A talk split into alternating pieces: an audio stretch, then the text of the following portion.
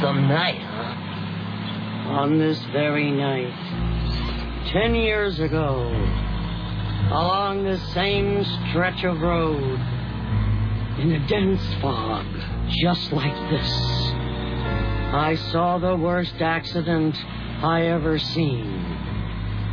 There was this sound, like a garbage truck dropped off the Empire State Building.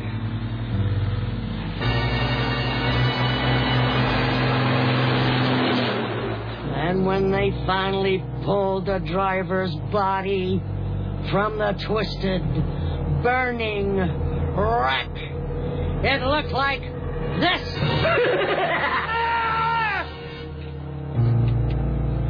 yes, sir. That was the worst accident I ever seen. I'd get off right up here.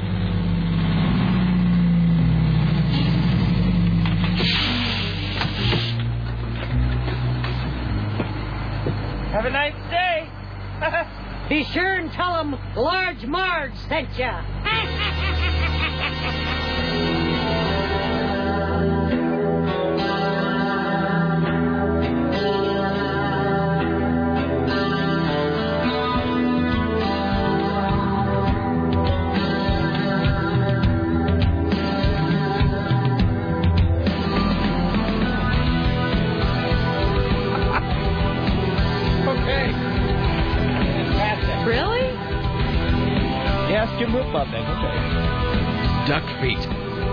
Know, like uh, who is it? Paris Hilton has duck feet. There was that uh, we had that photograph of her on the uh, like on the runway or whatever it was when she was modeling something a few years ago, and she has feet like swamp thing. It's like a bunch of uh, like a bunch sort of uh, like leafy uh, tree feet coming down onto the stage. All right. Uh, fantastic. It's 503 733 2970 today for you to join this, the Rick Emerson radio program, emanating from here, the plushly appointed yet not overly ostentatious studios of AM 970 Solid State Radio. Uh, at uh, this, the third minute and 18 seconds after the hour of 11, and this, the month of December, in the year of our Lord 2007. All right, hello. It's uh, Thursday. We're all back. We're here. Uh, we have all returned from vacation uh, or our sick beds. It's 503 733 2970 on uh, Thursday, the 27th, uh, the Thursday after Christmas. So, hello and howdy and whatnot. Oh, let me adjust my microphone. Uh, it's 503 733 2970. 503 733 2970 uh, to weigh in with your comments, your questions, your clarifications, your conventions, your uh, whatever. Uh, Richie Bristol is standing by, ready, willing, and able to pass along your uh, observations about, you know, whatever it is you wish to observe upon. It's 503 733 2970. You can also email if you like. It's rick at rickemerson.com. Rick at rickemerson.com. Sarah at 970.am. Tim at 970.am. Or Richie with a T uh, at 970.am. All right, there you go. So, no, we were talking about Pee Wee's Big Adventure just now. Uh, so, Pee Wee's Big Adventure, directed by Tim Burton, produced by whoever. I forget who produced it. Uh, it but written uh, by Pee Wee uh, Herman himself and Phil Hartman, which is a thing that's sort of a fact that's been lost to history.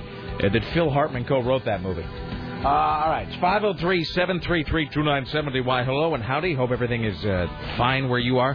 Hope your holiday was safe and satisfying and all of that. Uh, so I was gone uh, yesterday. I, I had planned on being back yesterday. Sarah was actually gone regardless, but Tim was in, and then I had planned on being in.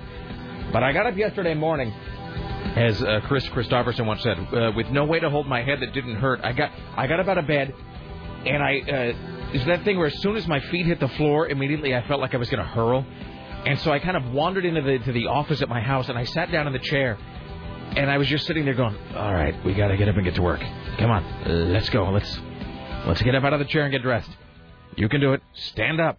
And I looked up at the clock and realized that about 20 minutes had gone by with me just sitting there in front of my computer at home, unable to stand. Yeah, you're sick then. Yeah, and I just finally was just like, fine, F it.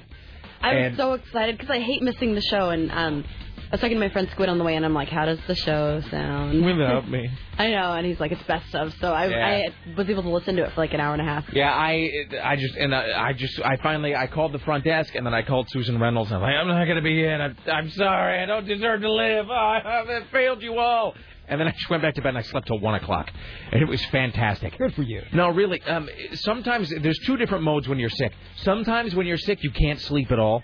Sometimes when you're sick you just you toss and you turn and you're whatever you got a fever or you're you you know you sort of you know the, the the covers all feel all chafy and binding. And but sometimes when you're when you're sick, man, you just sleep the sleep of the dead, and that's what it was with me yesterday. So I went back to sleep at around 8:30 yesterday morning, and I didn't wake up until after one o'clock in the afternoon. And even then, it's because my wife came in and she's like, "Hey, it's it's like 1:30." So I finally got up and wandered out to the living room, and I just uh, sat there on the couch until about 4 p.m. watching my wife play video games. That was my entire day yesterday. I slept till one. Your wife plays video games. Yes, she does. We'll talk more about that here in a moment. Uh, more about why she is, in fact, the best wife ever. Uh, so I got up at 1.30, watched my wife play video games until about 4, uh, and then I had a, an optometrist appointment. Uh, today is one of those days when words that I'm saying correctly don't sound correct. Like I just said, Oh, you're second guessing yourself. It's not that. It's just that, like, I think I'm still. My brain is still. I mean, I know I'm not sick. I'm over. It was a one day thing, but I think that um, my brain is a little disjointed because optometrist doesn't sound right. I know. It's like when you write a word somehow and you know you've spelled it correctly, but you're looking at it on the page, going, "That doesn't look right." It's kind of how things are in my head today. You went to see the eye guy. I went to see the eye guy. Yes, I did, Tim. Ah, so about which I have many, many observations. It's not that today's show is going to be disjointed. It's not. I, everything is sort of broken down into its component parts. My matrix has been created. It's just that we've been off for Saturday, Sunday, Monday, Tuesday, Wednesday. We've been off for five days. I can't remember the last time. Well, I guess it was maybe when I went to London. But you I know, mean, and it sounds silly, just like how that, um, like Ebenezer, I barely knew her, how it's so, I feel so rested. I do feel so rested. I Yeah. slept like nine hours a night. it's kind of crazy. It feels actually. crazy. I even slept like nine hours last night, and I'm back in town. And it's just, it's weird. Taking time off is really weird because I sit at home and I get all jittery and I don't know what to do. Uh, but I, you know, I do always feel better when I come back. So anyway, so here we are. Once, Um, once I slept for 11 months. like Rip Van Riley, waking up in a cave with a long beard and a copy of R and R in your other hand, a copy of All Access. Position sought. uh, I'm a pro on the loose. oh, that's depressing. All right. Uh, well, at any event, so we'll get to all of our notes from the uh, last couple of days. Everybody was out of town or doing their various holiday things, so we'll talk about that. Uh, here's what's coming up today. Lisa Desjardins will join us today because we're only a week out from Iowa. Uh, Iowa is happening uh, in a week, so we will talk to Lisa about that. Today's top five coming up. Uh, it's sort of a leftover generic top five from a couple weeks ago. We'll get to that today. Glorious Bastard of the Week. Don't forget, we're coming up on the Glorious Bastard of the Year as well. We'll announce that Monday, New Year's Eve. The Glorious Bastard of the Year, uh, who will win. Jesus, whole pile of a bunch of Led Zeppelin crap and uh, uh, uh, some DVDs. I saw Borat in there, Kissology Volume 3, uh, some handmade furniture from EcoPDX. Uh, so if you are not a Glorious Bastard, still time to do it. Go to 970.am. You can sign up uh, right now. What else? Darwin Watch coming up today. We'll sort of finish up some of our holiday coverage. We have a Joy of Christmas today. Uh, we will start to go through this pile of news that is accumulated throughout the years. we head towards 2008. Uh, and we will be giving away a copy of Kissology Volume 3 today. a copy of Kissology Volume 3. That is uh, today. So there you go. And a whole bunch of uh, whatnots and other things and so forth. And hey, hey. Uh, Tim Riley's working on the following stories for your edification today. Uh, political assassination. Uh, oh, it's going to be, it's gonna be one of those days. days. Sir, can you sweeten my microphone ever so slightly? Thank you so You're much. just not loud enough. No, I think it's, I think it's no need for sass. I think that Dennis was the last one to use this microphone, and Dennis. No, no, not yours, mine. No, I mean not yours. I was just thinking I, I, that was You're one thing I immediately had. scrubbing your microphone. No, not for Dennis, because that was the one thing I Uh-huh. hadn't cleaned. Because I know Kristen's sick. Too late now. Oh no. No, Dennis was the last one to use this microphone, and I know that they have to, uh, as they say, uh, they have to modulate him down ever so slightly because he's got got got so much I, presence. I have to put him lower than anybody. Him and Scott Daly. Yeah, do they just scream into the microphone? I'm sorry. Tim Riley's working on the following. A political assassination in Pakistan has people on the edge. An Oregon City woman is charged with drunk driving seven times over the legal limit. It's very disappointing the snow didn't arrive as promised. But slick conditions have closed down Northwest Germantown Road between Skyline Boulevard and Bridge Road near the St. John's Bridge. Rosie O'Donnell is voted the most annoying celebrity of 2007. Paris Hilton comes in second. Paris will only inherit $5 million instead of 100 million. Owned. No texting while driving goes into effect New Year's Day in Washington State. And one of the victims of the San Diego tiger attack may have teased the savage beast and got what he deserved. Paid the price. Uh, oh, so and and also uh, Britney Watch. Do you have any of the various Jamie Lynn Spears stories that happened over the weekend, Tim? I don't think so. Do you even know the story that? Do you know the story that I'm referring to? You know what? I can honestly say I did not go to TMZ once in the past five days. Really? Not once. That's impressive. Uh-huh. I I went to It's TMZ. like giving up something for Lent. That's what we should try to do for Lent. Try to give up gossip. Um, the uh, not going to happen.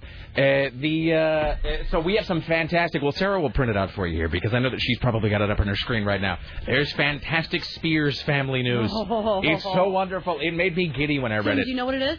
No. Now he avoided gossip all weekend. All He's weekend. a better person than we are.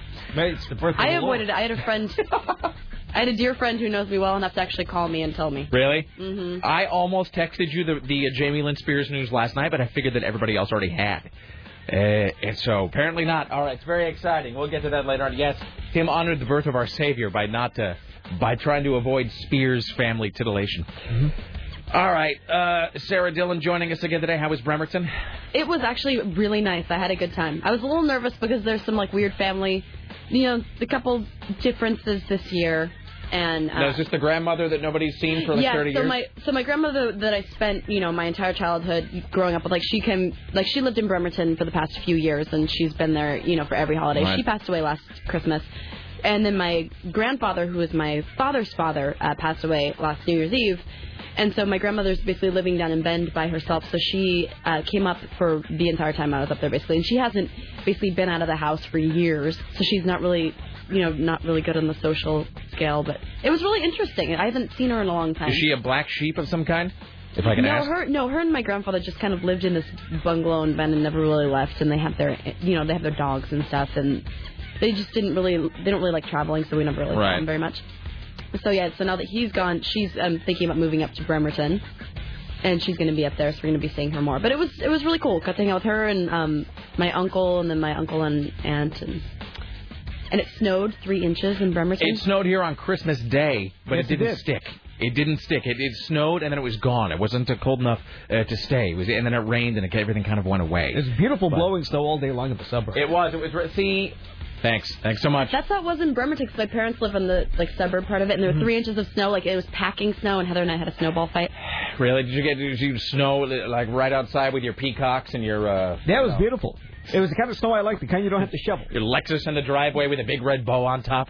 All right, The Lexus in the fantastic. driveway. Oh, and Rick, And while you were in Bremerton, did you do the thing of going and drinking with your old high school friends who were all home for the holidays? it was awesome. Yeah, we went to this old. Let's uh, go to the gazebo. mall.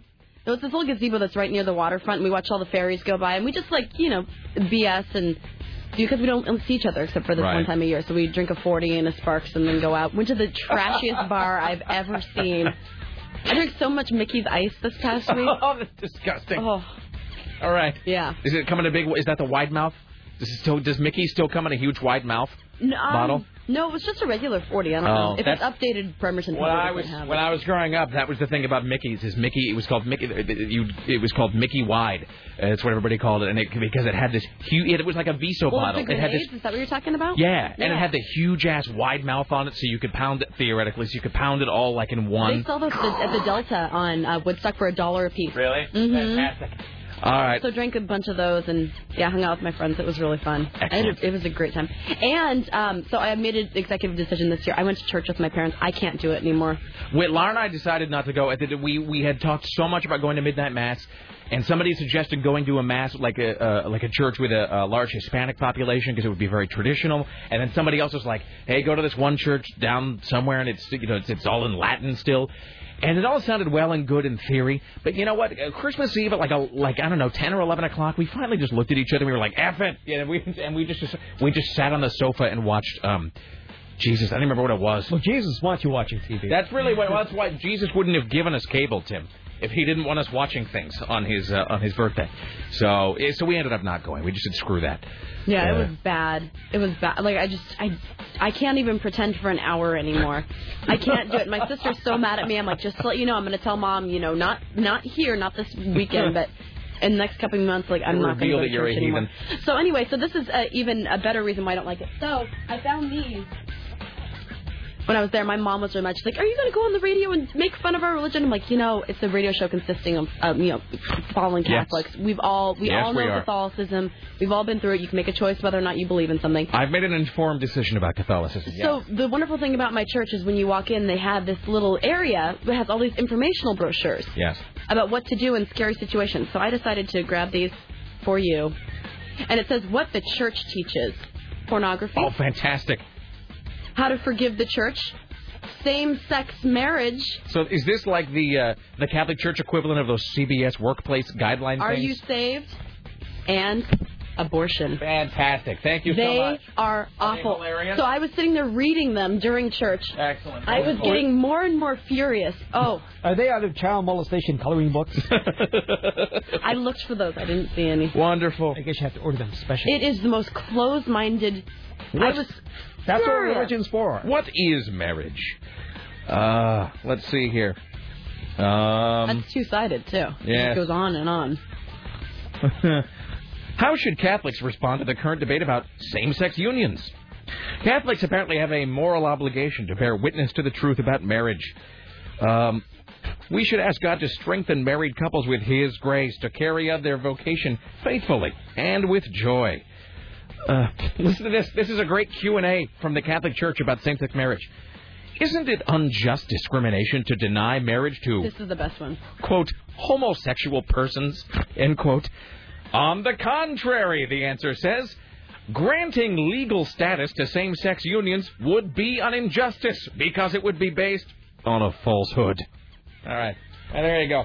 We'll get to those I'm later. Thank you, Jesus. just Seething. Just and the idea and my dad's sitting there telling. Oh, I'm not even gonna tell you. and with every pamphlet just sitting there reinforcing your desire to never go back to church. I'm not even gonna tell you the money figure that he's told me how much they donated to the church the past year. Well, 10% plus all your heart, Sarah. That's what you're supposed to give. 10% of your pocketbook, 100% of your What- soul. What they've donated to the church and its funding for um, Yes. Are you, you? Sarah's writing down the figure. This is what your parents have, have donated to the church this year. two years. Two years. The two-year total. You are kidding. I me. am not kidding you. And That he is told me that while I'm sitting in churches, I'm reading these brochures, and it's talking about, and then you know, Jamie Lynn Spears thing is in my mind, and it's the whole abortion thing. I'm Right. thinking about it's like every pregnancy is a blessing. You might be afraid at first, but then learn to live with it and know that God, baby, that God's giving you a baby, even though you're only 13. Through the miracle of fortified wine, you will love to. You will learn to tolerate your new So child. this is That is how much problem. your that's how much your parents This have given the much- church. This is how much they believe in it, and this is like they're going to disown me when I tell them that I can't even do it once we a won't year. say it, but Sarah's written down this figure that her parents have tithed or given to the church over the last two years. That is crazy. Yep. I, could have bought you a car with that. I could not even believe it. Like I'm Wow. sitting there talking to my dad about how you know I'm like I'm really not into this this year. I kind of want to go wait in the car. And he's like, by the way, Sarah. By the way, look at how much money you'll not be getting. I'm we- calculating it in my head. So I'm like, so you're giving this much money? He's like, well, we usually do it in lump sums. Wow. And the priest was just as creepy as ever. Of course. So creepy. Oh. The best part was uh, that it, as my wife and I on uh, whatever uh, Monday, we're sitting there trying to decide whether or not we were going to go to midnight mass. My brother and his wife came over to drop off some stuff that my mom had bought us, and so my brother and my sister-in-law come over, and we're sitting there talking, and it turns out that so um, so uh, it, I don't know if I can say this. Someone had given me a copy of God is Not Great. Hmm. I can't. I don't know if I can reveal who that was. Someone had given me a copy of the Christopher Hitchens book "God Is Not Great" to read, and uh, and so I was talking about that, and immediately my brother revealed that the book he's reading right now is "The God Delusion" by Richard Dawkins, and Richard Dawkins is sort of the premier uh, athe- He's the premier writer of, of atheist literature uh, in America right now, um, and so we're sitting there having this huge discussion about the various books we were reading, all of which posit the general thesis that God is dead. And and it was right around then that my wife and I looked at each other and we're like, let's not go to midnight mass this year.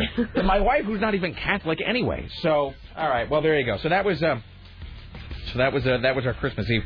Um, I don't even know where to start. Uh, Jesus. So I'm just going to throw out the random assortment of things that happened over the last uh, few days. So first of all, uh, thanks again to everybody uh, out there who uh, either listened to, enjoyed, took part in, uh, or helped with uh, the radio play on Friday. That was terrific. Which it was really great. It, it actually turned out to be uh, to be a, re- really great thing. It's up on the podcast. I think you can listen to it uh, on the podcast if you didn't hear it Friday. And people thought the narrator was me, and it wasn't. Uh, no, it was Patrick Rochelle, who I think was sort of.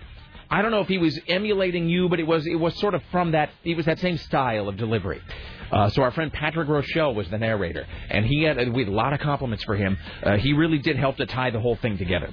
Uh, so if you missed our radio play, uh, Ebenezer, I barely knew her. You can hear that uh, via our podcast at 970.am.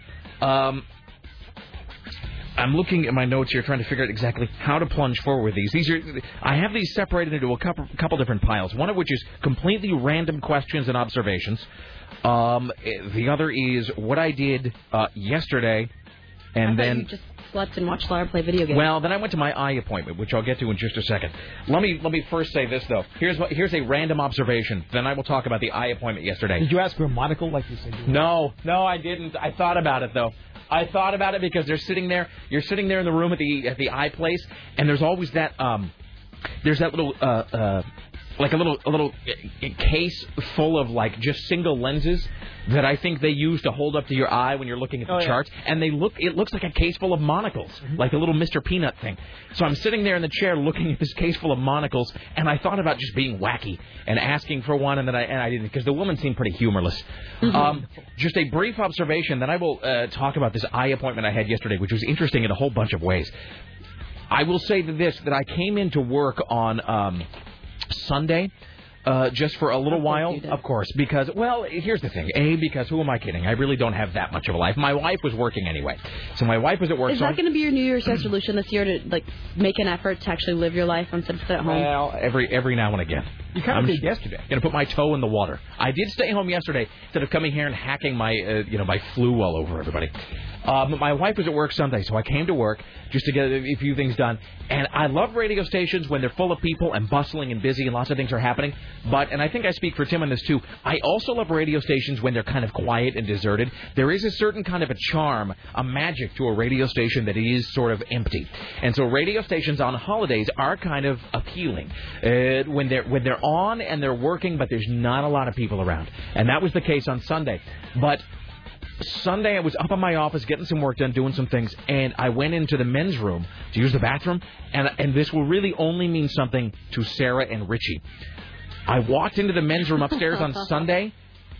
Oh, they're going to take it trapped in it. No, uh, but you know they say that smell is the strongest of the senses. That smell has the strongest link to memory of all of the senses. Um, so I walked into the bathroom, and I don't know what the p- particular combination of cleaning supplies is, but I walked into the men's bathroom upstairs, and immediately it's like I was back at the swingers club. Whatever they clean the men's room with. And it, it, they had obviously just cleaned it an hour or so before because it was very, it was a very strong, very you know distinct smell. I walked in there and it was like some weird combination of like comet and bleach, and it was exactly the smell that the swingers club had when they took us through there. And so I walked into the men's room, and immediately it was like I was back in the rumba room or wh- wh- whatever the thing with the Oh. big bed they were showing us at the swingers club. The group So the group room, yes, Yeah. where they had the huge screen with the I don't know porn on it. like- oh, that's the grossest one. I'm Yeah. sorry. And That room just felt like there many, many bad things that happened there. It felt like a bad suburban swingers like It's like house somebody made it in party. their basement. Like, like I'm exactly. pretty sure Scotty J with that in his basement. The group room at the Swingers Club, it seems a lot like that scene in the Ice Storm with Kevin Kline, where they're like putting they're putting keychains into a fishbowl to determine what wife they go home with. Um, the creepiest thing about the group room at the Swingers Club is that there's the huge bed with the red, you know, the red sheets, and then on the on the wall facing it is a uh, like a book uh, bookshelf and the bookshelf is filled with Reader's Digest condensed books. That's the best thing about the group room. You can sit there and have sex with 15 people while looking at like the Reader's Digest version of Moby Dick. Uh, all right, so that's my observation. So I go to the eye doc, uh, the eye doctor yesterday. The eye doctor. The eye doctor. I because and we all kind of have either bad vision or wear glasses in this room. So people who wear glasses know what Speak I'm talking yourself. about. I don't wear glasses. You have poor vision though. It doesn't mean I wear glasses. I'm, that's what I said. We either have poor vision or wear glasses. Uh, so, but if you've worn glasses for a long time, you know this feeling where you can start, you can kind of feel your eyes trying to focus, and you can tell your prescription is getting out of date. Like you can sort of feel your eyes working to find the focus. And so I made this appointment a few weeks ago, uh, and it was yesterday. So I go in yesterday for my eye appointment. So I just laid around the house, did all on and nothing, watched my wife play video games, and then I went to the eye appointment. And I go in there, and I had a couple uh, thoughts. First of all, I'm sitting there in the waiting room, waiting for my appointment, and you start to realize that there is no hotbed of disease and illness like a hospital waiting room. Because you're sitting there, and I was already kind of feeling under the weather anyway. You're sitting there in the waiting room, and you are surrounded by about 75 people, all of whom are making this noise. you know, it's like the opening the opening seconds of Sweet Leaf happening all around you. There's nothing but phlegm and like chest rattling convulsions happening like on all fronts. And, and and it's like by the time you realize this, you've already been sitting in the waiting room for like five minutes, and so you are. And there's no point in leaving because you've already inhaled many millions of infected microbes, and there's just no point. So like, you just sort of you know you resign yourself to it and you sit down. Um, Anyway, so I go in and I'm doing the whole eye appointment thing. Oh, and the doctor was sick too. That's that's another great thing. So the the doctor who was like, you know, doing that thing where they they put the huge um, they put that they put that huge faceplate thing in front of you, and he goes, "All right, I'm going to uh, try a couple lenses. All right, tell me which is better, one or two. One or two." And you know that he already knows the answer. That's the other weird thing when they give you the eye test. Did you ever realize this? When the guy is giving you the test, he already knows what you're going to say. Because every time you answer, he just he, he responds as though it's no surprise. Like, all right, so um, I'm going to show you two sets of lines. One is red and one is green. Which one of those is clearer, the red one or the green one? Which one's clearer and brighter? And you go, the green one? Mm-hmm. That's what I thought. Okay. And uh, all right, so I'm going to show you now. This is one and two. Which of these would you say is brighter? One, two. And you go two, and he goes, mm-hmm, two. All right. And you can tell that he already knows what you're going to answer for everything. And so you wonder if, if like they're just trying to make you feel better about the amount of your copay by keeping you there for a long time, so you don't feel like you're being swindled. So the doctor's sitting there giving me the one, two thing over, and the whole time he's not coughing. And I don't mean to gross everybody out here right at the beginning of the show. But uh, let me just note, we deliberately didn't schedule anybody from CNN in this uh, hour because I knew that we were all going to run over time doing this whole intro. But he's doing that thing that I hate, where it's not the coughing, it's the. Can I just speak very plainly? And I'm talking now to my eye doctor and to everybody else out there. Just leave the room and go blow your nose for a few minutes. Really, I would prefer that as opposed to the not blowing your nose and just sitting there and occasionally going like that. Oh, It- no don't- one wants to hear. make that noise but you know what I'm saying, Yes, right? we all know. I was recreating that noise. I'm not actually All doing you that. have to do is ride public transportation. The person always sits right next I mean, I'm it, don't sniffle. You just sitting there's nothing. I don't mean to sound. Eh, I don't mean to sound all uh, the prissy about it, but there is nothing more revolting than being six inches away from a guy who, eh, like, about and because then you start to anticipate it, right? I'm sitting there in the doctor's chair, and I can't very well say to the doctor, "Hey, doc, leave the room and blow your nose, and then come back." I mean, you don't, you know, he's sort of in a position of authority, so you don't feel like you can order him around. So I'm sitting there, and the doctor's doing, you know, the one or two. And which are brighter, the horizontal lines or the vertical lines? But then about every 90 seconds, I get the whole, as he like, you know, sniffles his, you know, everything back up into his nose. And I just wanted to say, like, look, go find a tissue for the love of God. And so about every 90 seconds, I would start to tense up, knowing that the big, disgusting, like, you know, inhaling of mucus was about to happen. It's just so disgusting. Um, so the doctor's giving me the whole thing. And let me ask you this right now, and everybody in the room, everybody listening to me, everyone with ears will now be able to relate to this. What is the worst part of an eye exam? And you may actually have forgotten that they do this Oh, because know. I always forget about it until I go, and then it all comes back. Tim, that that puff of The Yep. puff of goddamn air, which I always, it's like I repress it. It's like I blot it out until I go in there and she's like, all right, and uh, I'm going to have you look at this little house in the distance. This will just measure the curve of your eye. Okay. Now I'm going to have you move over to this machine here, and then it all comes flooding back. Uh, When she asked you to put your chin in that little metal chin rest and put your eye up to the thing, and then she says those dreaded words, she goes, all right, you're going to feel a little puff of air and try to keep your eye open. And then suddenly, with all of this uh, unfolding horror within your own soul, you remember exactly how bad that is. Okay, but you know what I learned yesterday? Here's what I discovered yesterday, and this is amazing. Uh, this was like when the when the guy said that they, uh, you know, if you ask your dentist, that some dentist uh, will give you the gas, but you have to ask for it. So I go to the doctor at the eye doctor's. She tells me to put my chin in the little puff of air machine. And and I and I actually said I said boy God do I hate this machine I just I, I told her I'm like I hate this machine more than anything and you know what she said to me she said you know you can waive this and I said really and she said, Yes, you don't have to take this test. And no one has ever told me that before. Never once have they told me that I could waive the little puff of uh, air in my eye test. So she goes, You don't have to take this. You can waive it. And I said, Hey, screw that. Consider it waived. And she said, Well, okay, now it does test for glaucoma. And I'm like, F that. I don't care. It doesn't matter. I'm waiving the test. So I waived the puff of air test. And th- so she finishes up, and then she sends me with the regular doctor. And then the doctor says, so you uh, you waived the puff of air in your eye test. Well, let me do this other thing. And so the doctor leans me back in the chair and he puts a couple eye drops in each eye, and then he looks at me with a little blue light, and it turns out that does the same thing. So if you wave the puff of uh, air in your eye thing, they have another test that is completely painless that they do that does the same thing. So from now on, when you go to your eye doctor, you can just say, screw that, I don't want the puff of air in my eye, give me the eye drops. And all they do is they put like an eye drop thing in your eye, and then he looks at you with a little pen light, and then you're done. And that's Hmm. it. So Are they the drops that dilate your pupil? uh, no, no, no, they don't. It's just uh, it's like a little yellow substance. It doesn't hurt at all. They like drop it in your eye, and then he looks at you. you- It's just like to to um, to test the curve of your eye or whatever. Uh, and then he looks at you with a little blue light, and then you're done. So you no longer need to have the air shot into your eye. It's a complete revelation. I never would have known that if she hadn't revealed it to me yesterday. Uh, all right. Well, there you go. So, all right, it's like 11:35. So, hopefully that was all relatable and moderately amusing. Uh, let's get this call and then we'll uh, take a break. We'll come back with more, including Kissology Volume Three.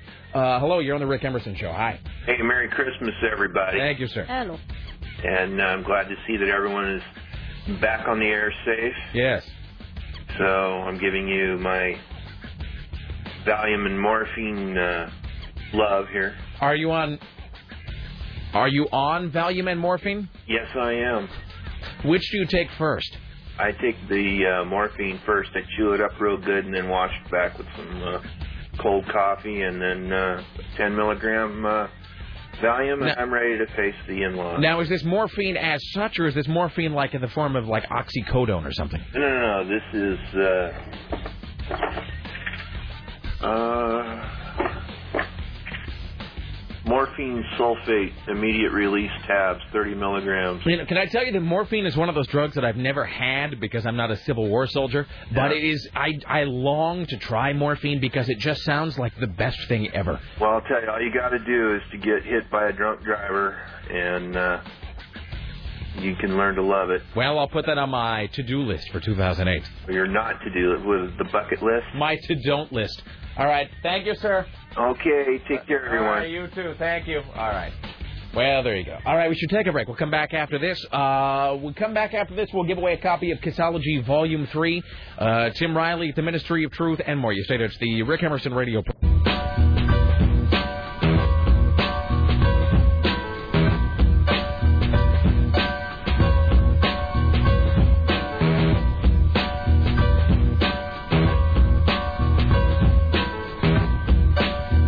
If it was him, that would just be sad. No, no, no, no. It's not him. It's What else is Luke Perry doing right It's the character. You know, I always get Luke Perry and Jason Priestley confused. I can never tell them apart. And I know that's because I'm not the Luke Perry and Jason Priestley.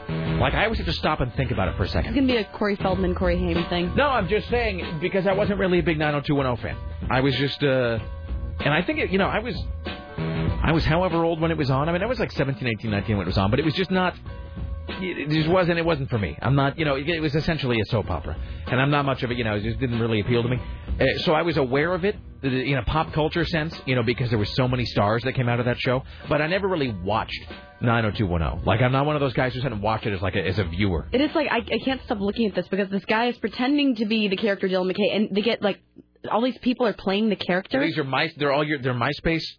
So somebody has a MySpace account where he then writes in character so as writes, Luke Perry. So sometimes he'll change like his. No, he writes in character as Dylan McKay. Oh, I'm sorry. And so he'll be like Gina, and I, like he writes blogs about how they break up, and like these random girls will be like, pretending Gina Kincaid in a self-destructive mood. So they have this like go like role-playing story, and it goes back and forth. It is so creepy. I can't stop looking at it. Well, at first I thought you meant that Luke Perry was just writing MySpace blogs in the character of Dylan McKay. Well, Luke Perry, it could be him. You never know if he's like stalking Uh-huh. Well, all what the is he high school doing? musical. What is kids. the last thing that Luke Perry did? You know what? I was just reading this thing about him, about um the two kids from High School Musical who were dating like Vanessa whatever. Zach, and, uh, Efron. yeah, I was talking about them canoodling in a booth. It's like they were soon interrupted by uh, by fellow pal Luke Perry. I'm like they're like 16 and Luke Perry's 45. No, totally. That's creepy. No, he is exactly like that guy who would come by your high school who was like 20 years old who would like sit outside idling in his primer gray Camaro. Uh, just, hey, you, you dudes want to hang out at the bowling alley? You know, and he was like, he seemed like he was about 50. Yeah. Yeah, I've been watching episodes of um since I have my new MacBook, which is awesome.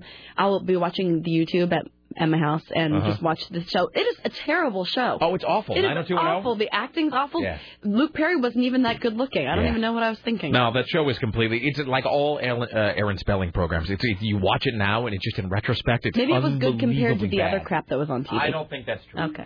Uh, all right. Uh, I don't even know what we're doing here. Well, we got to let's do uh, a couple calls here. We've got They're going to do a giveaway. and then Richie, we're gonna do Richie, we're gonna do the Kissology Volume Three giveaway in a second. Hello, hi, Hi. hi.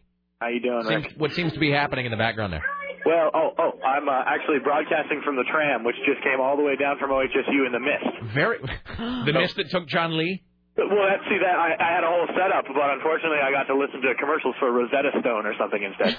Sorry. so, uh, but hey, one thing I do want to mention Yes. uh, is that one of your major P1 listeners is actually uh, with uh, a muckety muck with OHSU's transportation services. Really? And I know that he wants to set up a time for you guys to come ride the tram and check it all out and do all that stuff. See, here's the thing about that. Uh-uh. I don't think that's going to happen um, because we're all terrified of the tram. Yeah. Ah, fine. All right, we should totally. Okay, do look, I'm not trying to be a jerk. I'm just saying the tram weighs, I would guess, half a ton. Are you trying to sabotage us? Are you trying to get us all on the tram at the same time so that it can fall off? Is this like that thing where they won't let the president and the vice president be in the same plane because if it crashes, the whole country's screwed? As though, yeah, actually, it's kind of a conspiracy that me and Richie worked out. It's kind of a line of succession thing. so suddenly it's the Timmy Ryan extravaganza. ends up with 11 to 3. See, so but here's the thing: the tram itself weighs like half a ton. How many people? How many people are allowed to ride the tram at once? You What's can you can max it out to the best of my knowledge, and I'm not the the the, the, the best authority, but the best of my Uh-huh. knowledge, it's 75. 75 people. Let's assume they weigh. Hold on a second. Just let me let me get up my uh, Microsoft uh, calculator here. Hold on. Calculator. Okay, so let's say 75 times 100. You want you know what you want to know what the total capacity is? I can ask the operators. That's right 8,500 pounds. That is four tons. Let So me, uh, four tons hanging on a thin steel cable. Hang on just a second. Uh huh. What's the, uh, what's the operating capacity for the tram, weight wise? The operating capacity, weight wise? Pounds? 13,934 pounds. That's is six the and a half. maximum capacity. Six and a half tons. Yep. Here's the thing: is uh, uh, that's just held up by a piece of wire. Sure. Tim, do you find the tram A totally terrifying, B not terrifying at all, or C somewhat terrifying? Somewhat terrifying. yeah, I myself find the tram totally and completely terrifying. Sarah? I find it very, very scary. I've been on a gondola before, and I did not enjoy it at all. I don't even go on a. It was so uh, scary. And what's even funnier, what's even worse is that people who are on it think it's funny to mess with you because you're nervous. Oh, looks like we're going over. Yeah, I don't even want to go on a ski lift. So, th- th- th- let me just ask you ask you this: Have you ever gone into Google and looked up tram crashes or tram accidents? Oh yeah, one of the uh, one of the uh, one of the more exciting ones is when uh, like a military jet will be flying Uh-huh. too and they'll cut the wires. Oh, that's great. Let me ask you this: Does it bother you that there is, in fact, uh, page after page of results uh, for the for the phrase "tram accident" on Google? Does that indicate to you that maybe God is sending us a message of some kind? Well, you know, you know, I'll tell you one thing. It gets me down here in about four minutes. Uh huh. So, or faster, or ten seconds, depending on how it's running that day. Well, yeah, I was gonna say let's not get into the whole conversation about whether heavier things fall faster than light things. Yeah. Well, say hello to Clyde's house when you crash through the roof of it. All right. Absolutely. Hey, Rick, I left you. Uh, I left you something on uh, on Christmas Eve. Oh, Did you oh, you did the the uh, DVD. Yes, I got a Yeah. great email. How sad it is, by the way, that he knew I would be here. He uh, sent me an email. He's like, "Dude, I hung something on the front door on Christmas Eve. Check it out. It was a, uh DVD. Thank you, sir. I will. Uh, I will uh, endeavor to watch that in the next week or so. Cool. All right. Thank All you, right. my friend. All right, there go. you go. Thank you. There you go. Yeah, I, uh, riding the tram is a thing I think I could do without. That it seems like a thing we ought to send Richie to do, or somebody. I've been on ski lifts on numerous occasions. Yeah, I know, but, the, but see, the tram isn't like a ski lift. On a ski lift, You have no control in the tram. You're in this bubble that, like, if something goes awry, you're going to be squished with all these people as it falls to the ground and shatters into a million pieces, and you're all squished. And I should say this uh, for full disclosure: I have never gone skiing in my life because a it doesn't So appeal you've never to even been on a ski lift? No, I've told you my horror story about the ski lift. no, but please, I, maybe I forgot about it. Please tell again. About my first time snowboarding? Now, is this? uh, Let me ask you this, and then you can tell your story on a ski lift. It seems to me, and again, I haven't gone skiing because a, I'm just, you know, I'm not not the exercising type, and b, it's I would I would die. Like I would totally bono myself into Oh, a yeah. tree. So, um, on a ski lift though, it seems like you're never more than ten or twelve feet above the ground. No, you're really Oh, you're high. way up You're there. Oh, way really? up At some points, because, you know, the mountain will... Oh, that's true. Yeah. And you're always sitting next to the wise guy who wants to rock the seat back and forth. Oh, see, no, I see. I would just pee myself and die. Um, so no, please tell your ski lift horror All right, story. just a short one. Um, so I was snowboarding for the first time. I didn't know what I was doing. We are trying to get on the ski lift. It was my friend and I, and this girl keeps insisting on getting on the ski lift with us. And I'm like, you know, I don't really know what I'm doing. I don't know how to control the snowboard. I really think it would be better if you know if you didn't get on with us. So anyway, she's trying to get on at the last minute, and she's trying to cram into the seat with us. She slips, and her ski and the and the ski lift is still going up the hill, so we're only mm. like a couple feet in the air. She slips. Her ski attaches to my snowboard, Uh. and she's dangling from my snowboard wow. with her ski attached to it. So they had to stop it. They had to get her off. Of, Is there an the- emergency stop? Like, is there Yeah. a button you can push or a It thing you can pull? I stopped the whole thing for like you know a few minutes as you know they unhooked her ski and she fell to the ground. It was Damn. only a few a few feet, and then um, they put her ski back on. She got on the one behind us, and I could just hear her swearing the entire time, and she was so mad at me. And then when we got off the ski lift, I promptly fell on my face. Yeah, and she like skied around me all angrily. I'm like, I told you I didn't know what I was doing. she skied around you. She just skied like, around me and like gave me a dirty look and like you know blew snow in my face and rode off as I'm like flailing with a snowboard attached to my feet. the Roy Stalin to your Lane Meyer. Yeah, so she was quite literally dangling from my snowboard. Man, it's like I saw this news story. I don't know. I think it was last weekend or something on uh, MSNBC about some one of those like loop-de-loop roller coasters where some people were stuck upside down for 25 minutes, and it was like 300 feet off the ground, and they're just and there's video of them just hanging. I mean, literally at the actual apex of the loop, hanging upside down, secured only by like their belt straps or whatever. Just completely unnerving. So I think we'll pass on taking the tram, uh, but we will send some guinea pig uh, up to do it for us. We'll find we somebody. should take the tram. I don't think I want to take the tram. That's the thing. But I know it's scary, but I think we should. Okay, well, here's the thing. We can't do it during the show, obviously. But uh, if we do it, we have to do it under the following circumstances. We all go, or none of us go. And because it's not going to be just like me and like Richie. Like all of us go, and Yeah. we're going to take our little, uh, we'll take our handheld, uh, we'll take our our Edirol uh, digital recorder so we can record uh, our reactions as we are, uh, you know, plummeting to And our did he say that he'd be able to arrange it so we could go on with nobody else? Uh, I think so, but I don't really know. Okay, because that's what I'd feel comfortable with. Like, he, he claims that one of our listeners is uh, is high up in the OHSU transportation department. because that would be scary with some like random 16 year old kid shaking the thing. Yeah. Eh. Somebody with braces cackling. uh, all right. Uh, Richie Bristol, uh, let's now take caller number five. Uh, we'll try to give away a copy of Kissology Volume 3. Uh, we'll take caller number five uh, at 503 733 2970. 503 733 2970. Uh, Let's see. Do I have my actual copy points for Kissology 3? Hold on. Let me look. Let me look in real time on the air while we're waiting. Well, we got to wait for her calls anyway. It's 503 733 2970. Oh, here we go. Uh, so we'll go ahead and try to give away a copy of Kissology Volume 3, nearly 10 hours of live Kiss on four DVDs, including the complete MTV Unplugged show on sale from VH1 Classic Records. Uh, so we'll take caller number five for that right now. Coming up in a few uh, minutes after that, we'll have Tim Riley at the Ministry of Truth. Uh, later on, uh, Lisa Desjardins. Um, oh, and then we have so much to get to. Uh, I haven't even talked about. Um, I haven't even talked about this whole video game thing at my house. I was mentioning watching my wife play video games for like four yeah, hours then you were saying why you have the greatest white pepper. So I- be she telling. really is the best wife. uh, What'd she ever. get you for Christmas? Um, it- not a whole lot. I mean, it's, and I don't mean I'm not saying that to, to be to be a jerk. We have this. Um, we well, you try guys to be. never really get each other presents, right? No, the deal here, the deal, uh, we we have an understanding. Uh, the understanding is that we buy each other, a, you know, a few small things, uh, but then we go in together and buy ourselves something like sort of sizable as a couple. Uh, you know, so we'll buy each other a few small things, and then we'll pool, you know, we not pool our money, but you know, we'll sort of put our heads together and figure out uh, something sort of large uh, to get ourselves. Uh, so, uh, but she did buy me not at the, I don't want to be the guy sitting here going, listen to all the cool stuff I got for Christmas. Uh, but she did get me some really great things. She really is the best wife ever. Um, so um, she got me a watch, which I quite fancy. Um, That's a nice one. and uh, but the, the the really great one-two punch that she got me, in addition to this watch, I'm a huge fan of the movie The Iron Giant, as you know. So she got me two separate Iron Giant gifts, and this is the it's the best kind of gift. Uh, gift. It's in that it probably I don't know if it cost a lot or not, but it really is the sort of uh, thought behind the thing. She got me two separate Iron Giant gifts. One is the promotional comic book that they put out for the Iron Giant when it first hit theaters like 10, 12 years ago.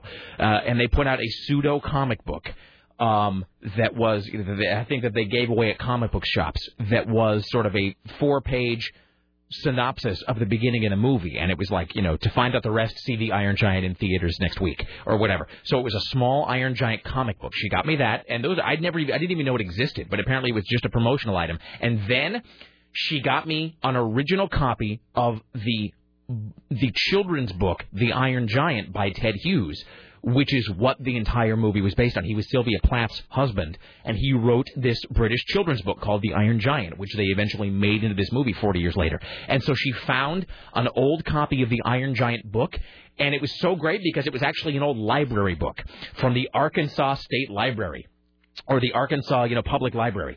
Uh, so in Little Rock, I think. So anyway, so she got me two separate Iron Giant gifts. One was really old, one was new, which is great. So uh, it was, so it was good. Um, and uh, and I think we're. And as sad as this is, I think the big present we're going to get uh, ourselves as a couple is uh, the services of a cleaning lady, because our because our house is just an Seriously, asshole. I've, be- I've come to terms with the fact that I'm never going to clean my house either. And Yeah. so when you find your cleaning lady, you send her number my way. No, it's it, because that was like as I said. I just I'm not going to get on my hands and knees and clean my bathroom or my kitchen or anything. Like I can I'm a good surface cleaner. I'll sweep and stuff, but I mean all that you know stuff that piles up. I just have no desire to clean it. And I think eventually you just sort of come to an understanding within yourself of like, look, Mm-hmm. I can't lie to myself any longer. I'm never going to clean this place. And that's the thing is, and usually in in uh, couples or relationships, there's a tidy person and a messy person, and we are both the messy person. There is no tidy person uh, in my wife and I's relationship. It's actually, if this was a, an episode of Curb Your Enthusiasm. Uh, I would actually suggest. I was actually sort of joking with her this weekend. I said that, that really, if I were Larry David, this would be one of those things where we look into having some polyamorous relationship with like a second wife, but really just for the cleaning. Like we would just try to find some second woman to marry into a, marry into our relationship. But the thing is, she would just have to be a neat freak, uh, because we were talking about how Lara and I both in the past had been in relationships with people who were really tidy. And how, you know, the good news, bad news is that we found each other, but both of us are just disgusting.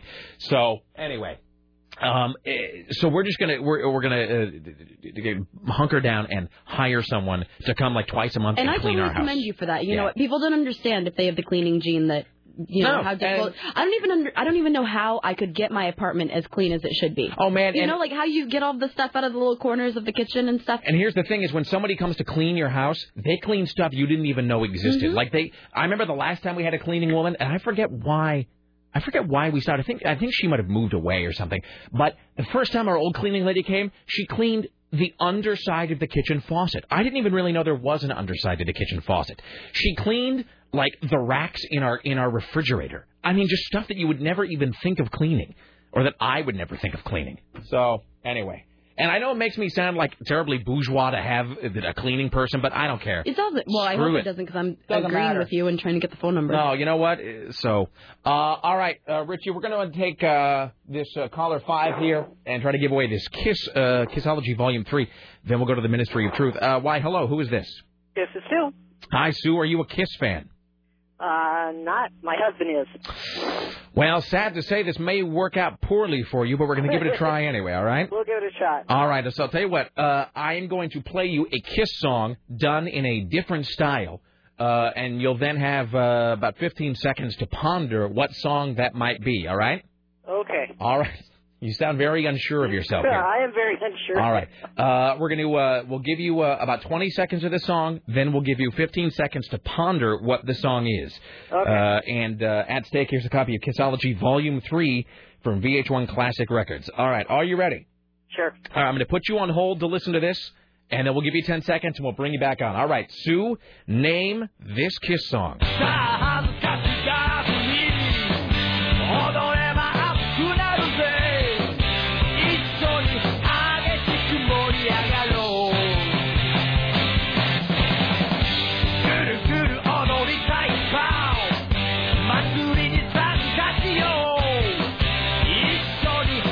'All right, you have 10 seconds to ponder that Kiss song.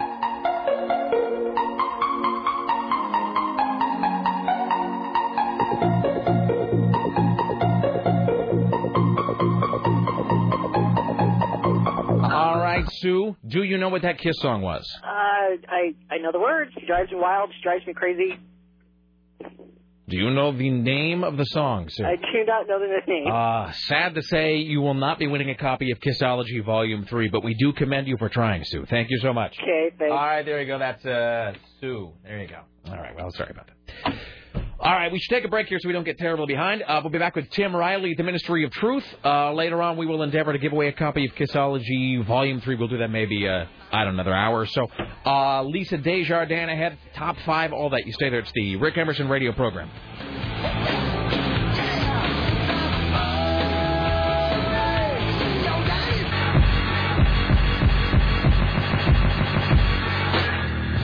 It's the Rick Emerson radio program. Uh, it's 503 733 2970.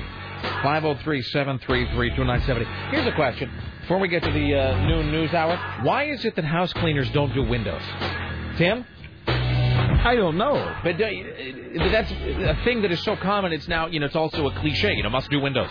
But I was actually, uh, my wife and I were looking up housekeeping services this weekend uh, because that's kind of the, the thing we're going to buy ourselves for 2008. That's our big Christmas gift is to buy a house cleaning Look service. on Mrs. Doubtfire. Exactly.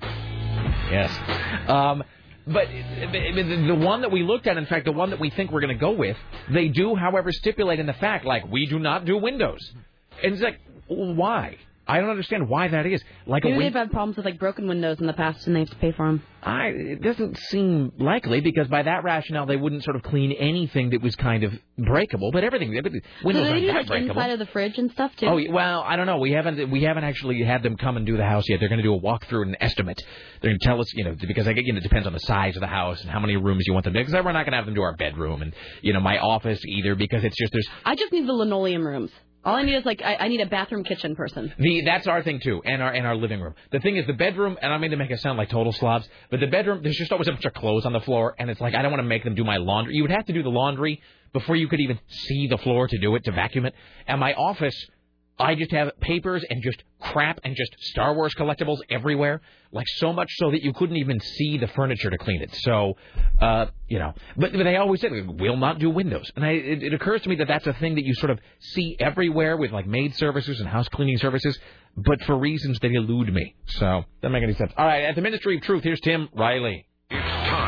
Time for the Rick Emerson Noon News Hour from AM 970 Solid State Radio. And now, from the Ministry of Truth, this is Tim Riley. Well, we're all disappointed that it hasn't snowed downtown yet, but it probably won't because it's a little bit too warm. But at the 500 foot plus level, you can expect two to five inches before four o'clock. So- Everybody else gets rain. Is that so? Is it snowing there now? Yeah.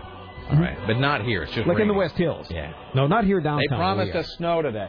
I know. You promised us snow today. I was all set to activate the storm center too. just with your finger over the red jolly candy-like button. Just, Mm-hmm. uh, I was listening to uh, to your news yesterday, Tim, and someone very similar to you claimed that there would be snow starting at 8 a.m. today, Yep. happening all day long. Exactly. That's not taking place. I was lied to. led us astray, Tim. But I was watching uh, Channel Two this morning Uh-huh. Because uh, we we do have friends that work there, even though the station itself always chooses to ignore us and pretend we don't exist. But I was watching the reporter out in Gresham, and she was apparently sent out there to report on snow that wasn't happening. With there were a couple of Ah. flakes of snow that fell. So this woman is on TV. It's a scene right out of Spinal Tap. She's holding up her glove to the lens of the camera, going, "Look at the glove! Look at the glove! That's fantastic. Look look at my glove!" Uh, something about nude and greased. Uh, whatever. Uh, th- th- I will say this about the snow, just real quickly. So um, I don't know what We're everybody. all disappointed that we didn't get it. But uh, it must be somewhere because I saw a picture of a snowman with a broom a few minutes ago. Maybe it was fake though. Maybe it was like an artificial. It's where the peacocks live. I bought us the greatest thing. I think it's up in the office. I bought us the as um, as Gob Bluth would say. I got the best thing. Uh, I, I bought us in Provo, Utah. I bought us some fake snow. I don't know how it works. Have you seen it? It's like a big bag of white powder. He says. Are they Or- latter day flakes?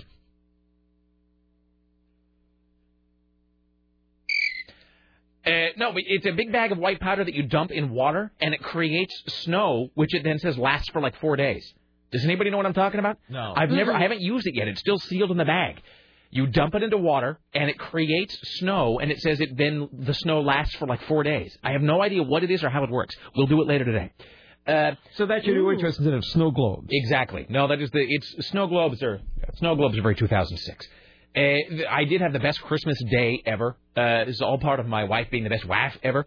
Um, so on uh, because we didn't go out of town. She was working all weekend, and we you know we didn't want to go see her family or relatives. We were just thinking f that. So we just we stayed in town, and so on Christmas morning, we got up. Uh, we um, we unwrapped our presents, you know everything, and then we went out to uh, my father's place uh, for uh, for breakfast on Christmas Stale morning. muffins. Exactly, it was Just the way you like 'em. It was fantastic, can I tell you?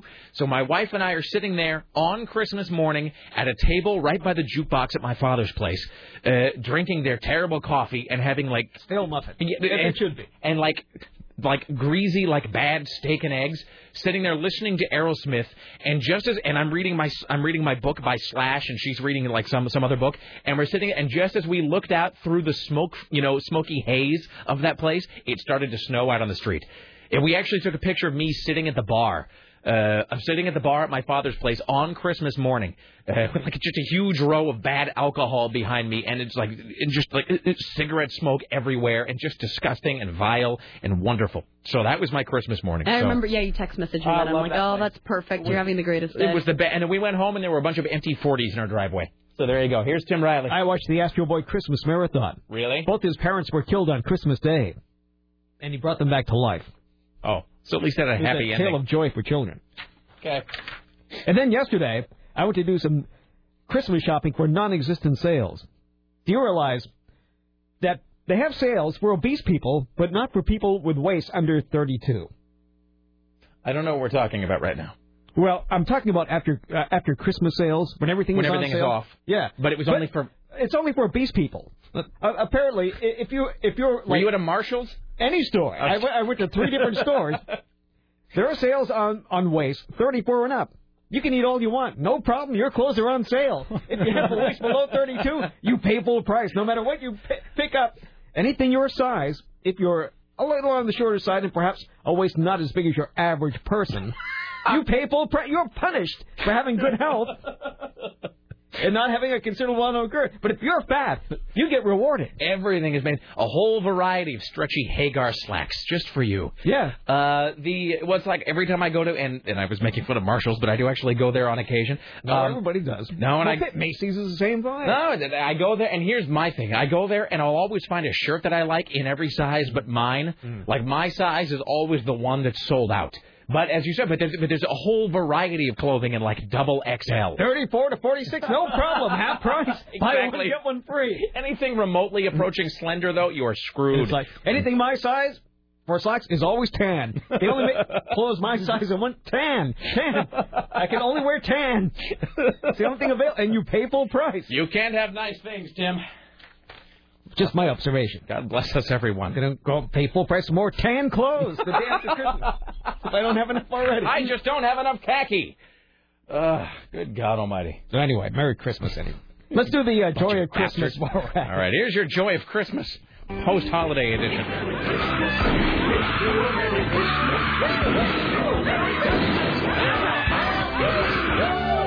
Wonderful.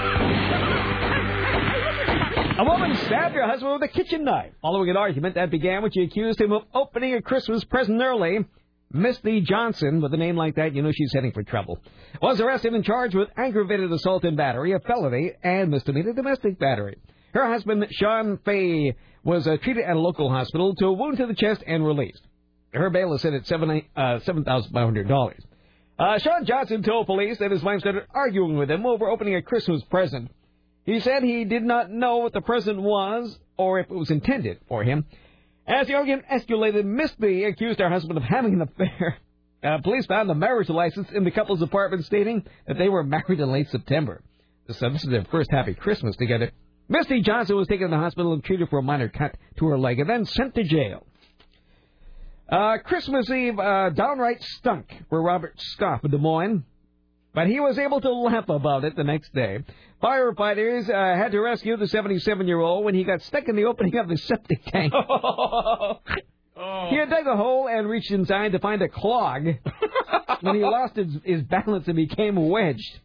Well, it wasn't good, I'll tell you that, he said. It was the worst Christmas Eve I've ever had. You suppose? Uh, the five foot five inch, 135 pound shop uh, hollered, screamed, and hoped his wife Tony would hear his cries for help. Well, it took about an hour before she did. Oh. Uh, she said, I saw these kicking feet and ran out. Why there, I couldn't get why there's out. some feet sticking out of the septic hole? So the county deputies arrived and yanked the husband out. He was treated for bruises and a ruptured eardrum. Oh, ow. All right. And then a couple of things you missed yesterday because you were away. Uh, things on the local scene. A man is accused of pulling a gun at a Vancouver convenience store, calling himself Ozzy Osbourne. The clerk said the man had been harassing customers at the store for several hours on Christmas Eve. Why did it take several hours for the cops to get there? The man had uh, caused problems at nearby businesses as well. They transported Ozzy Osbourne to the hospital. Very been menacing the various spy in Mhm. Vinny's flapjack house. Yes. Uh, police in Eugene tased and arrested a man Thanksgiving morning for trying to attack his wife with a sword. They were called to home around uh, 9.30 after a woman said she was being attacked and threatened by the suspect armed with a sword. There was a baby inside, of course. Uh, deputies arrived and heard a woman's voice, but the suspect would not let the woman and child out. So he was confronted. He was told to drop the sword. He didn't. So they just tased away. a wheelchair bound woman traveling uh, and had to uh, make a stop in Vegas was taken out of her plane and forgotten to be loaded on the next plane. She was forgotten for hours on the tarmac. Jean really? Gredham landed in Vegas from California on her way to Orlando over the weekend. Uh, she was accidentally wheeled onto the tarmac and left there for several hours. Oh. I'm sorry, I shouldn't laugh, but don't you Her immediately... daughter said she called me crying hysterically, didn't know what to do. There were no, there was no one there bunch to of help planes her. in the background of the phone call. You know, hi mom. Hello, I'm on a. Where are you at? I said I'm calling for. That don't you immediately get the the the, the uh, sight gag though, where it's just like a long pullback shot of this tiny wheelchair, just these huge airplanes like crisscrossing going over her at every moment. Uh, terrible. She eventually arrived in Orlando 12 hours later. Merry Christmas.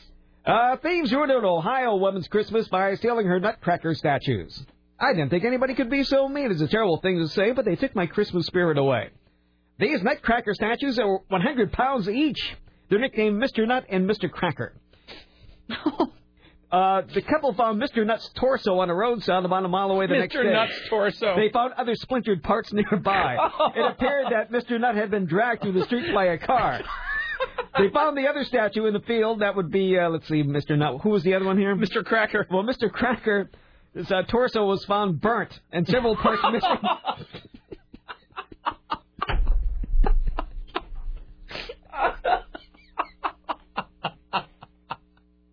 I don't know why that's so hilarious. I think A, I'm kind of loopy today.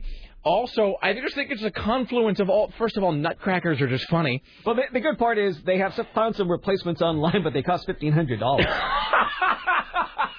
so apparently, this isn't the only Mr. Nut or Mr. Cracker ever made. And the idea that somebody destroyed Mr. Nut and Mr. Cracker with extreme prejudice, that they didn't just take them away, they dragged one into splinters and then set the other one's torso on fire in a ditch. There really was like a whole plan they had from the beginning. Obviously, this is a, a multi step procedure, like from Go. Mm-hmm. Oh, that's wonderful. Do I have anything else here? I don't know. I think that'll do it for now. Oh, that's excellent. All right, there's your joy of Doesn't Christmas. that, Wonderful. Oh, it's fantastic. Uh, Rick, I have a 32 waist, and I think they're making bigger. I that uh, that I think they are making bigger now to make those people feel better. If there's ever anything at Ross uh, Ross Dress for Less or Marshalls, they are ugly. Not only ugly, but ugly and tan, as Tim mentioned. they're all tan. But but I really think that the same sizes are being made bigger to make the others feel good. 32 now falls off of me, and my wife, who generally wears extra small, now swims in that as well. More whipped cream, please. I do think that's true. The I only think, fabric left is tan fabric because they're using up all the good stuff on bigger people. I do think that they are adjusting the sizes, though. Uh, I, Why may not be stylishly dressed like the rest of America? I I think. Uh, I mean, maybe they're trying to do the large a, a favor by, you know, covering them in something decent. Maybe they figure that those who are slender have, you know, have it good enough already, and you you can just wear something taupe. Um, the, uh, you know, here wear sandstone and like it. Uh, But I do think it's like I just finished that book Starbucked by Taylor Clark, which is really, really exceptional. I, I know that I've been talking about it a lot, but it's it's really good. Um, but he talks about the the sort of starbucking of of sizes in that because you know Starbucks at some point got rid of the short. Like you know when you go you used to be able to go into Starbucks. Oh, you're right. It's not there anymore. I mean, I think you can still. I refuse to call them by their names anyway. I'm always just like 12 ounce, 16 ounce. And I don't do it to be snarky. Like I don't refuse to say venti uh, uh, because of whatever. I just never. I can never remember what it is. It gets confusing. And so I just say medium, and that's just going to have to be fine with them. Um, but uh, I think you can still ask for a short, but it's not on the menu. Uh, and so now the well, Sarah, you work there. What is the what's the one up from a short? Is it a tall? It's a tall. So a tall is now the smallest thing there. So that is very that is a very American thing they're doing to portion sizes. That the tall is now the smallest thing you can order at a Starbucks. Um, it's like when you see like you know, like old 50s movies where people are drinking a Coca Cola and it's like an eight ounce bottle. I mean, and now the smallest thing you can buy in a soda is like 20 ounces. It's just insane. And a 20 ounce is now considered regular. I don't mean to sound like everything was better in my day. It's just kind of, it's no wonder we're all so goddamned obese. Uh, so, but it's the same thing with those. I do, is rewarded. I, it is, and I do think that they are adjusting the size of clothing. Uh, uh, first of all, because like zero size jeans, which never existed, and I don't mean that euphemistically. I mean like there was no such thing as a zero size jean till like 10, 12 years ago. So, but clearly very thin people existed before that. So, what, like what did thin people wear before the zero size jean was invented?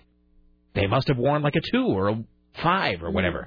So, because you know you always hear that statistic thrown around that Marilyn Monroe was a size 14, but that's not true. Isn't it? No, I mean people say, well, Marilyn Monroe was a size 14. That's completely untrue.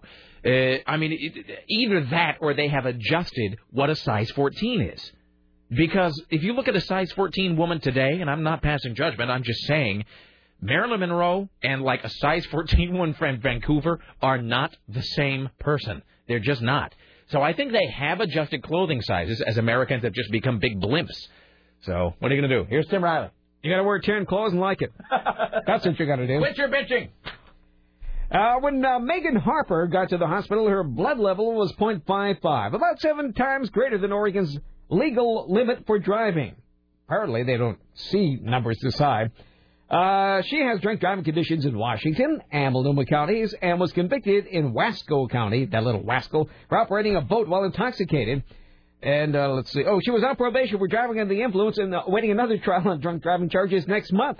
Clackamas County deputy found her passed out in the car at a pizza place. Uh, when she was in court, uh, let's see here. Oh, they wanted to, to give her a high bail. As a matter of fact, they gave $50,000 bail, and the judge told her, you're going to end up dead, and take somebody with you. Let's see here. Oh, those poor people in Milwaukie don't have any power. Maybe some didn't notice. Uh, PGE claims a down power line knocked out power this morning to southeast McLoughlin Boulevard in the River Road area. About 2,500 customers are without power.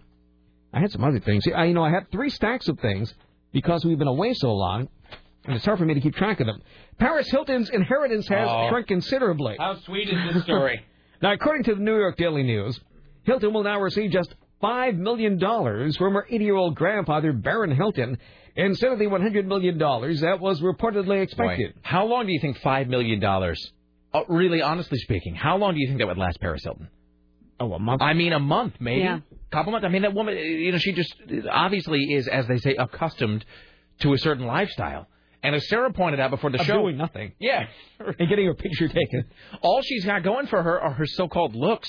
And that's it. And once those go, she is screwed. Well, and those looks Unless just she finds a sugar daddy, which she probably will but- have to. But no, see, and I don't think so. I don't think she will. I don't think Paris Hilton is capable of really landing a sugar daddy because, and I don't mean to seem lookist, but I mean her appearance is really just held together with baling wire and Revlon. I mean that's just, you know, if you just scrubbed her off and took a good long look at her, she's not very attractive, um, which is fine, except that that's kind of what she's built her whole thing on. Um, and if she has no money to offer a prospective suitor, really, what would a guy be marrying her for? Mm-hmm. I mean, she's got a bad reputation. She's obviously uh, she's obviously just a complete and total C. Uh, she has no money at this point to speak of, not in the wealthy sense. So anybody with real money isn't gonna, could do much better than her at this point. And she, I think, just by dint of who she is, she wouldn't marry anybody poorer than herself. So I think there's a whole long lifetime of singledom, uh, poor singledom, awaiting Paris Hilton, which is fantastic. So apparently, uh, let's see here, the fortune, 97% of it, will go to a charitable foundation which was founded in 1944. Baron Hilton has eight children and numerous grandchildren, including Paris. All right. Uh, let's see. Um, let's see. Uh, I'm not going to read this email. I'll do it. No, no, I'm really not. There was What was it about? It's um. This is an email I'm reading, not my observation. This is not something that I, Rick Emerson, am saying. I'm simply reading this email uh, from our friend Mike, so-called. This is Mike who signs himself Mike Black Guy in Portland. Oh. Um, he just says, Rick, dude. Well, he shouldn't be too difficult to find. He just says, this is what his email says. He says, about your clothing, try being black. Okay, I'll do it today. Uh, he says, Rick, dude, I wear a 36, but I must buy jeans in a 38 to accommodate my blackness. I'm sorry. Do you have these jeans in a blacker size? Um, signed Mike Black Guy in Portland. All right. Um, eh, let me ask you this, just not to get ourselves all sidetracked here, but it's one of those days. I've got a guy, uh, this guy Tom, who's emailing me. He insists, and I'm not trying to cast aspersions on his uh, mental acuity, but he insists that we interviewed a porn star, which immediately I am suspicious of because I don't think we've done that since we were at Entercom. Um, have we interviewed a, a single porn star since we've been here? Nope. No, that was Entercom stuff. I don't think we when have. they were shoved at us. I mean, we did, you know, we did a lot of it. We had Ron Jeremy and then some other lesser That known was people. awesome. Yeah, and He's a legend. He's yeah, a. I mean, and there are porn stars that I would still interview now. I mean, we interviewed, I interviewed Christy Canyon years ago, which I'm very, I still have pictures of her, uh, of me posing with her. I look terrible. She looks hot as balls as always. Um, I think, um, God, who else did I interview? Ginger Lynn we had on the show. Um, Ron Jeremy. Those are the three that I'm most proud of. and this like really trashy girl with the biggest boobs. yeah, what's her name? What, yeah, not say her name. She Something was, or other. yeah, she was icky.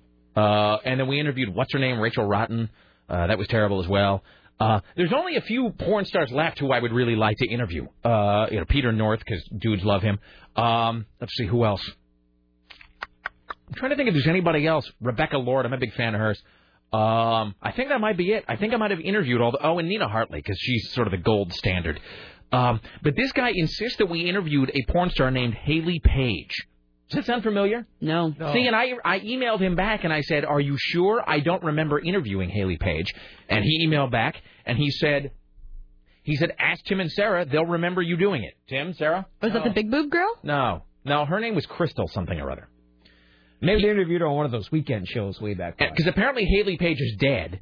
And he said, hey, that porn star you interviewed is dead, Haley Paige. Check it out. And I emailed back and I said, I don't think we ever interviewed a girl named Haley Paige. And he says, ask Jim and Sarah, they'll remember it. And then he sent me an, an article about her death, and he said, you. Oh. And then he said, you did interview a porn actress named Haley. And I don't recall that at all. I think, and I hate to say this, sir, I think you're confusing us with another radio program. Yeah, I'm reading this though, and she died when she was 25. That's not good. Yeah, I. Yeah, I think he's confusing us with somebody else. I don't think we ever interviewed a porn star named Haley. Uh, because I do remember most of the porn stars we've interviewed, but I, I, I don't think that was. I don't think we ever interviewed her. So I think, sir, I think you're confusing us with a, a different by program. smoking heroin. Of course, good for her. Well, allegedly, they don't know because they found her body at a room in the Economy Inn. That's depressing. wow, in Van Nuys. her Um, and her pornographer boyfriend disappeared. her and her pornographer boyfriend. Um, her, her parents must That's be so okay. So they got married on August 2nd, 2007, and she died on August 21st, 2007. Hmm. Hmm. Maybe it was their honeymoon. I want to stop looking at this page. It's making me feel dirty. Yeah. Uh, oh, speaking of heroin, I read uh, over the weekend. I finished the Starbucks book, and I read uh, Slash's autobiography, uh, which is just called Slash. Um, boy, you want to talk about a guy that is lucky to be walking around. I mean, I know that rock stars tend to inflate uh, their own. Uh, sort of adventures because it makes them look more rebellious and whatever, but you get the feeling with Slash that he's not exaggerating. It's like when you read that Motley Crue book, The Dirt. You really got the feeling that they they didn't really have to embellish a whole lot. They really just are that effed up. Um, it's not a perfect book. It's way too long. It could use some judicious editing.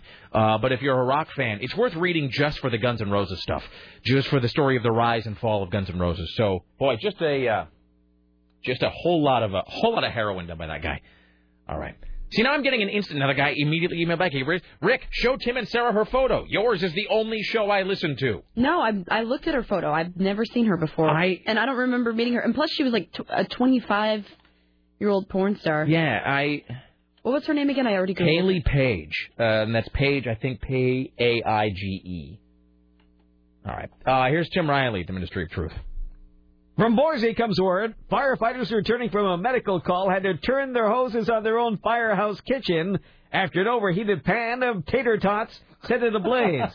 it was quickly extinguished, no injuries. Apparently, they're trying to determine why a computerized safety device that automatically turns off appliances when firefighters are called apparently had not been activated. But if you're cooking tater tots in a pan, even though you shut it off, the uh, the stuff could still splatter, Yeah, couldn't you it? know what? Yeah, and you think that they would know better, but No, they didn't.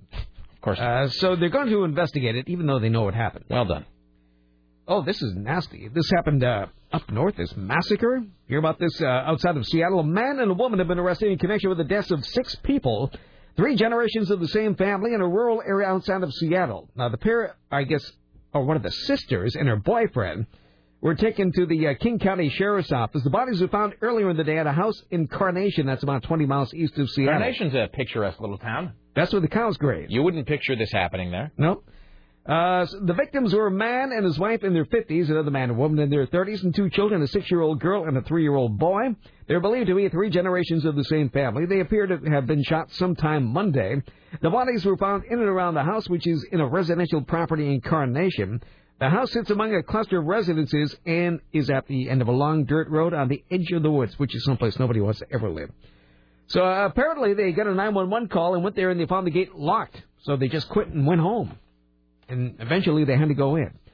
The Washington State Patrol plans to vigorously enforce the state's new law against sending text messages while driving. This goes into effect January 1st. Texting while driving is a bad idea, says Chief John Batiste. Things happen too fast on the highway to take your eyes off the road long enough to read or type a message. Hope all you kids are listening. Because texting while driving is a secondary violation, troopers cannot stop drivers if they see it occurring, but it could mean drivers could end up with two tickets instead of one. And when we see other driving errors such as weaving or unsafe lane changes, we do not hesitate for a second citation. If a text message or a cell phone call requires immediate attention, pull safely off the road, won't you? Handle the matter, then go back on the road and give your driving the full attention. And parents, talk to your teenagers. Tell them about the hazards involved. We g- We're getting to the tiger story now. Should we come back and do that after Uh, the? Uh... yeah, let's do that. Let's take a break here. Okay, I'm looking at this picture of Haley Paige. Uh, I think this is this seems to be her. Um, yeah, we never had this. I, I don't recall ever talking to this girl. No. I don't know. We have kind of bla- like blacked out some parts of Entercom. Was I wonder if it was? Well, the guy doesn't say if it was here or if it was when we were at Entercom. But I, I really think that I would I remember blacked this. out most things from Entercom. I would think so. Is it true that her boyfriend's name was Chico Wang? Okay. Oh boy. Okay. Let's take a break. We'll back after this more of Tim Riley. Is that Chico and the Man? Yes. Chico and the uh seems like there's a better like there's a joke there. Chico and the Chico and the No, I got nothing. Uh Kissology Volume Three, we'll give one of those away later on. Lisa Desjardins coming up as well. You say that it's the Rick Emerson radio program.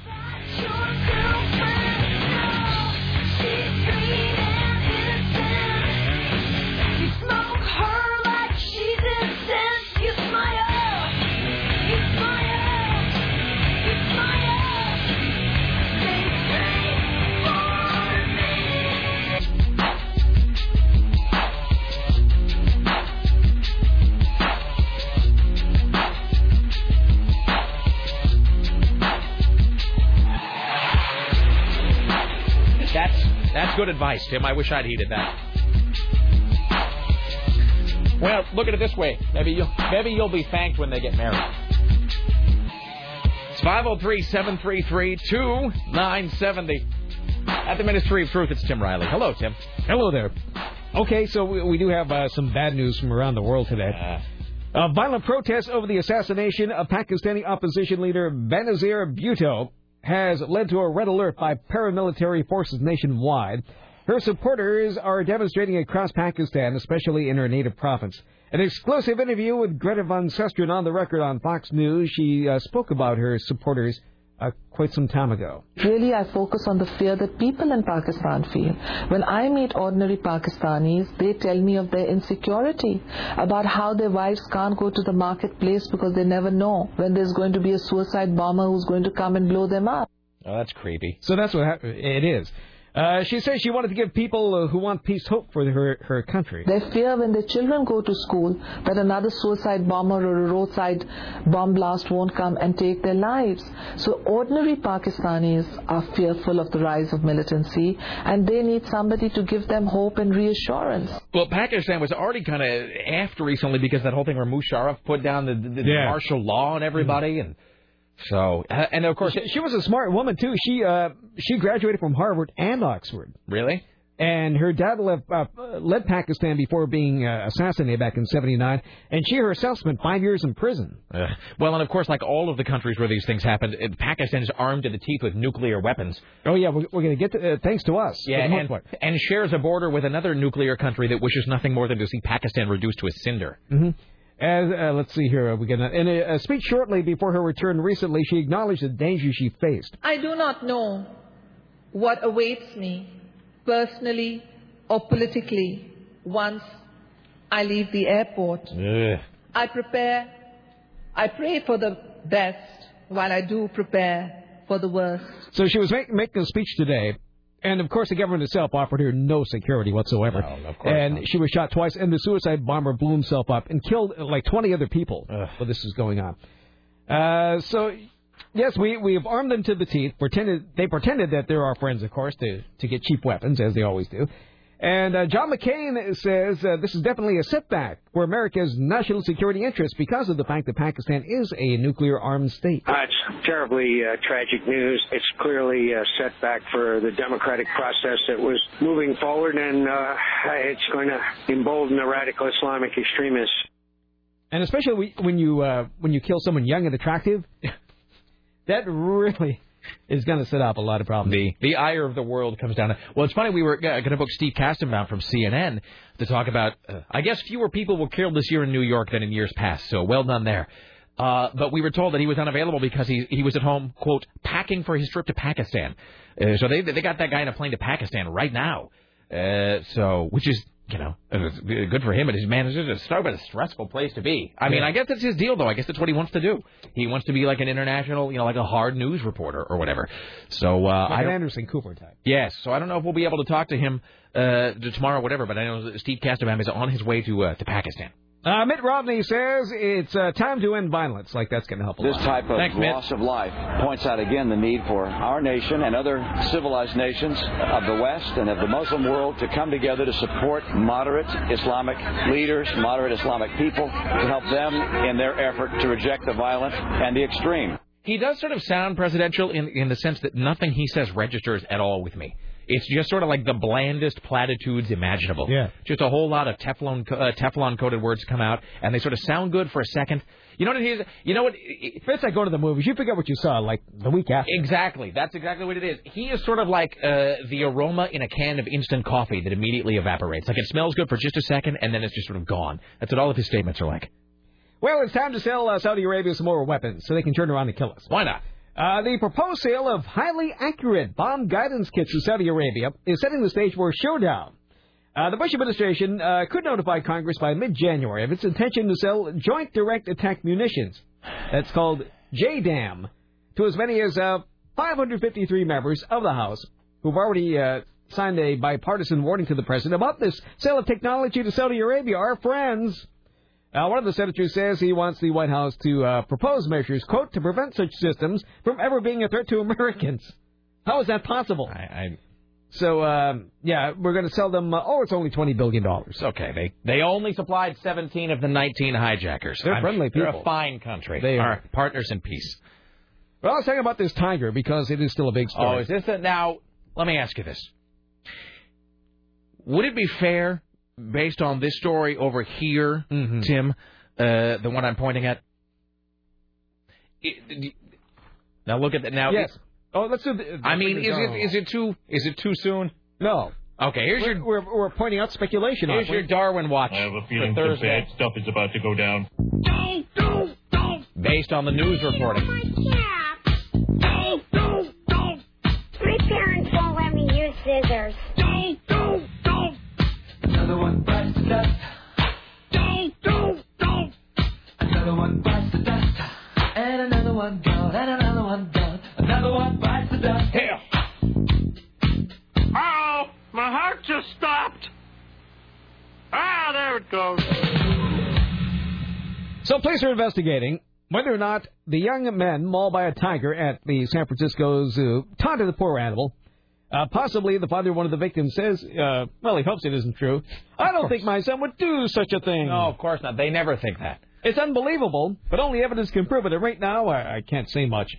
So his son Carlos, who was 17, was one of the men attacked by the Siberian tiger around closing time on Christmas. The cop shot the uh, 300-pound animal to death after it killed Sousa and severely mauled two brothers who were visiting. According to the San Francisco Chronicle, police found a shoe and blood in the area between the gate and the edge of the animal's 25 to 30 foot uh, wide moat. Possibly, possibly one of the victims had dangled a leg or other body part. Ooh, did they find? Is another body part missing? I Uh, don't over know. the edge of maybe the maybe maybe the puzzle is sort of incomplete at the moment. I don't think this deserves to happen to anyone. Uh, taunting or not, said the father. That's not. Uh, animals uh, should be uh, protected from people, and people should be protected from animals.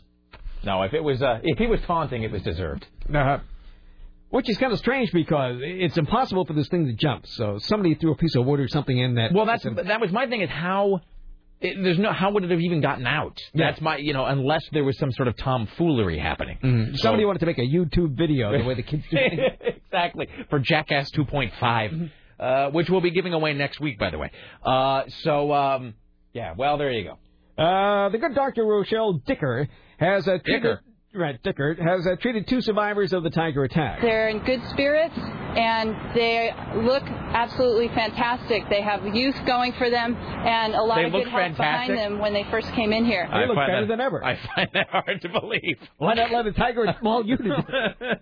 I've never looked better. I've never looked better. Uh, Dr. Dicker says uh, she has cleaned the patients and stitched them up. Right now, all the wounds look really clean because our EMS service did a fantastic job getting here quickly, and we That's were able to mobilize our operating room very quickly Uh-huh. to take care of these and wash them out and clean them up. Wash them out. Uh, Dr. Dicker who said the two men got away with only scrapes and scratches. They actually came in here with a very stable blood pressure. I I, think a were lot of that has to do with the beauty of youth. These two men were in very tiger good shape, and I don't know how much blood they lost in the field, but by the time they got here, they really were very, very stable, not close to death. Minor scrapes and scrapes. They were attacked by Daniel Mm-hmm. the tiger. All right. So we have various tiger experts here. There's no end to them, and they found all these tiger experts on Christmas. Don't- Immediately. Don't, Well, ask me where they came from, but I. I have several of them. So uh, first is uh, uh, let's see, uh, tiger expert Dan Salami. He uh, works at the Animal Planet. He says it's no surprise that tigers are born to kill. They're very predictable in the fact that these guys are perfect predators, and no matter where they are born, whether it be the wild or the zoo, these things are dangerous and are willing to and want to kill if given the opportunity. So how about uh, Jack Hanna? I would say he would be at the top of the list. Absolutely. Uh, Jack Hanna, Hanna, the executive uh, director or former of the Columbus, Ohio Zoo, says tigers usually aim for one area. The tiger usually, uh, when it does make a kill, usually goes for the upper upper part of the body, and of course that can be fatal to anyone. I mean, 145 million people went to zoos last year, and, and yes, accidents happen, but it's something that's a it's a real safe place to go to. Uh-huh. for the whole family. So now we go down the list. the B list of tiger experts. Uh, Dan Stockdale uh, runs TigerGuy.com. And uh, Sounds reputable. he is uh, surprised by the attack. Tigers are not out there hunting for sport. When they act aggressively, it's normally uh, out of fear or out of uh, search for food. That is so, you know, stunning. for them to just randomly go after an individual is highly unusual. What does it sound in the background? It's only someone coughing. All right. Uh, Dan Stockdale, the head of TigerGuy.com, guesses safety TigerGuy.com sounds like something else, by the way. does, doesn't I just picture a lot of men stretched out on bearskin rugs holding champagne flutes. Mm-hmm. Uh, the safety standards are not up to par at the zoo. Now, how do you know that? There's some sort of a safety protocol breakdown when these incidents occur. From what I've heard, there's a moat surrounding this exhibit. never However, seen there it. still has to No, from what he heard- from what the he read online. So there's more than likely been some sort of a safety protocol issue. From what, Ask I, the Tiger Guy at TigerGuy.com. from what I gleaned from the various Fark forums that I was uh, frequenting earlier in the day. All right. And they were looking for somebody from Tiger Beat, but they were unavailable. There you go. Is that the end of the uh, Darwin Watch? That is, yes. There's your Darwin Watch for uh, Thursday. Oh, it's Thursday already. It is. Another one bites the dust, and another one gone, and another one gone. Another one bites the dust. Hey! Uh, let's see. Oh, this is funny. I got two emails back to back. Rick, it is snowing like a mother effer at Lloyd Center right now. Ooh, maybe it's snowing outside. Does he want to do some investigative reporting? Hold on. The guy immediately emailed two minutes later. Never mind. It just turned to a dreary, miserable rain. Sorry. So it was snowing. Now, not so much. Look at my glove. Fantastic. Uh, okay, hold on. Let's see. Do I have other observations to make here? We never got the housekeepers and windows things uh, answered, by the way. Um, who wants to hear another random observation that I wrote down to myself? No, I do. I had it's in, it would be incorrect to say that I had a dream about Nick Lachey, but I had a dream in which in which Nick Lachey was present for some reason. And I, I don't know why. I had this dream where I was in a restaurant. I was walking through a restaurant, and some of the tables had strangers, but some of the tables had people that I sort of knew, uh, either from television or whatever. And Nick Lachey and what's her name, Alyssa Milano or whatever that girl is, they, they were sitting at one of the tables. And then I woke up and I actually jotted this down to myself. And I still, even now that I'm awake, I don't know the answer. I wrote down this question. This is from 1:32 in the morning. What does Nick Lachey do? How does Nick Lachey pay the bills? I mean, he doesn't get alimony from Nick Jessica Lachey. Simpson, as far as I know. I bet he's one of those international advertisers. You think? Because 98 Degrees didn't. I challenge anybody in this room to sing a 98 Degrees song. Oh, I can't think. of See, I can sing a Backstreet Boys song. I can sing and sing songs. I'm not ashamed of that. I don't know a single song by 98 Degrees. I'm not saying they didn't have some level of success, but it doesn't seem like. I, you always hear about bands who have to sell three and four platinum records before they make any money. Mm-hmm. 98 Degrees had no presence on the pop culture radar except for the fact that Nick Lachey came from that group. So I can't think he's making any money off that. And the residuals, like the royalties on 98 Degrees recordings, have got to be almost non-existent. So Well, how much out of the 99 cents does he get? that's what I'm exactly. So I'm saying, like, what does he do? And that girl he's with, it's not like she's paying all the bills. So You think that it's all because like he advertises some weird like Japanese energy drink or something overseas, like in some he does like a Vinny Chase thing of advertising stuff around the world that no in, in commercials that no one in America will ever see. I mean, that's, it's got to be something like that because that guy is sort of always in the in the cultural consciousness. He's always on the cover of magazines, but he doesn't really do anything. He just sort of sits there and has pretty blue eyes. I mean, that's kind of his deal. Uh, all right, here's Tim Riley. Well, if you haven't gone to the store yet to do some exchanges, uh, some people have. Of course, there are some big post-Christmas sale discounts to be found out there if you look carefully enough. Uh, Shopper Joe says he's uh, going to be using up the gift cards he received for Christmas. You get the card, you know, you get the money back on the gift card, and you just don't want to have those gift cards lying in your wallet, so you go and you spend the money, you end up spending more. He's also returning items to stores. Mostly Macy's and the children's place, so we had to bring back a lot of coats and clothes for the winter. Wait, he's returning everything to the children's place? Yeah. Is there some tragic story behind that that we're not privy to? Not that I know of. Okay. It's like that. Um, did you ever read? Did you ever read that short story? A very short story that uh, Ernest Hemingway took part in this thing called the six-word story contest, where you had to write a story. In it was a story that had to be six words long exactly. Um, so Hemingway, this Hemingway wrote this really disturbing one, of course, and he actually, according to legend, he considered it the best thing he'd ever written. It was the the deal was you had to write a, a, to write a story or a sketch of life or whatever using six words, and Heming, Hemingway's was so dark. It was for sale, baby shoes, never used. oh. Isn't that creepy? Oh. so that's exactly what I thought of when he. Well, we're returning a lot of stuff this year, mostly to the baby store. I wondered, wondered there was some sort of some sort of dark uh, behind the scenes aspect of that story, like they, uh, you know, like they just sold the baby to gypsies or something. All right, here's Tim Riley. Well, it looks like the music business was saved by old gray white men. Musical acts whose debut recordings were made three decades ago dominated the North American concert business in 2007, to the surprise of no one. Uh, the police topped the chart by taking in 131.9 million for 54 North American shows, outdistancing number two Kenny Chesney, who made 71 million. Uh, the police and Chesney were the only acts to sell more than 1 million tickets in 2007. Kenny Chesney, really? Yeah. Uh, the police reunion tour had an average ticket price of $114. Jesus. And sold $1.15 million. I cannot fathom. You couldn't pay me $114 to watch the police. Now, the second highest ticket price, Barry Manilow, $141.72. That's Barry, though. He played the bulk of his 98 shows at the Las Vegas Hilton.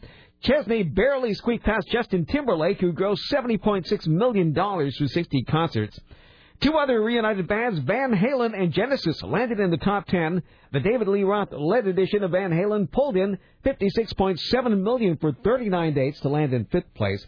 Phil Collins, oh, Phil, Phil Collins, Collins? and his mates scored 47.6 million Phil? for 25 shows. Phil Collins? Phil Collins. Uh, was it Phil Collins and Genesis or just Phil Collins? it just says Phil Collins. And his mates. But for what was Phil Collins touring? That's was he, did he have a record of something? Uh, Sarah? 25 Collins have a record shows. up? It he did 25 shows. Doesn't he do a bunch of Disney songs or something? I don't know. We- I only Well, the know- only way for an artist to make money now is to constantly be on tour.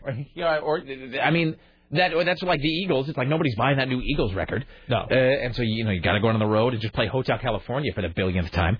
Uh, okay, well two things. It's funny that, that Phil Collins gets brought. Oh, apparently it's snowing at 82nd and Burnside. Um, to cover the filth. I feel I feel like Faye Dunaway and Network. Are they shouting in Brooklyn?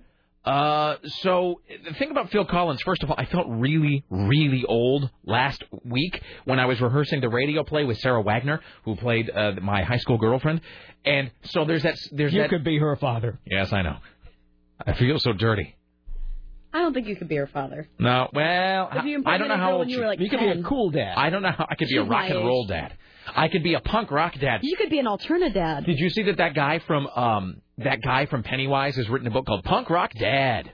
Yeah, the lead singer from Pennywise, whatever his name is, blah blah blah, Lindberg or whatever that guy. Yeah, the punk rock dad, and so he's on the front with his two daughters who are like have mohawks, and he's like holding a guitar in one hand and like a teddy bear in the other. So it's the most emasculating thing. Um, I don't know how how old Sarah Wagner is. I could not. I could be She's her, my age. I could be her much much older brother. Um, but we were rehearsing the whole um the whole high school scene and there's that line where she goes rick this is the third christmas in a row you've stood me up to play dio to no one we're doing the rehearsal. I don't mean to make fun of her, but we're doing the rehearsal, and she, and she goes, she goes, Rick, this is the third Christmas in a row you've stood me up to play Dio to no one. And I said, what? And she goes, is it Dio? I wouldn't know unless I worked with you. And I said, no, no, no, it's Dio. And she goes, what's Dio? And I, I'm like, what's Dio?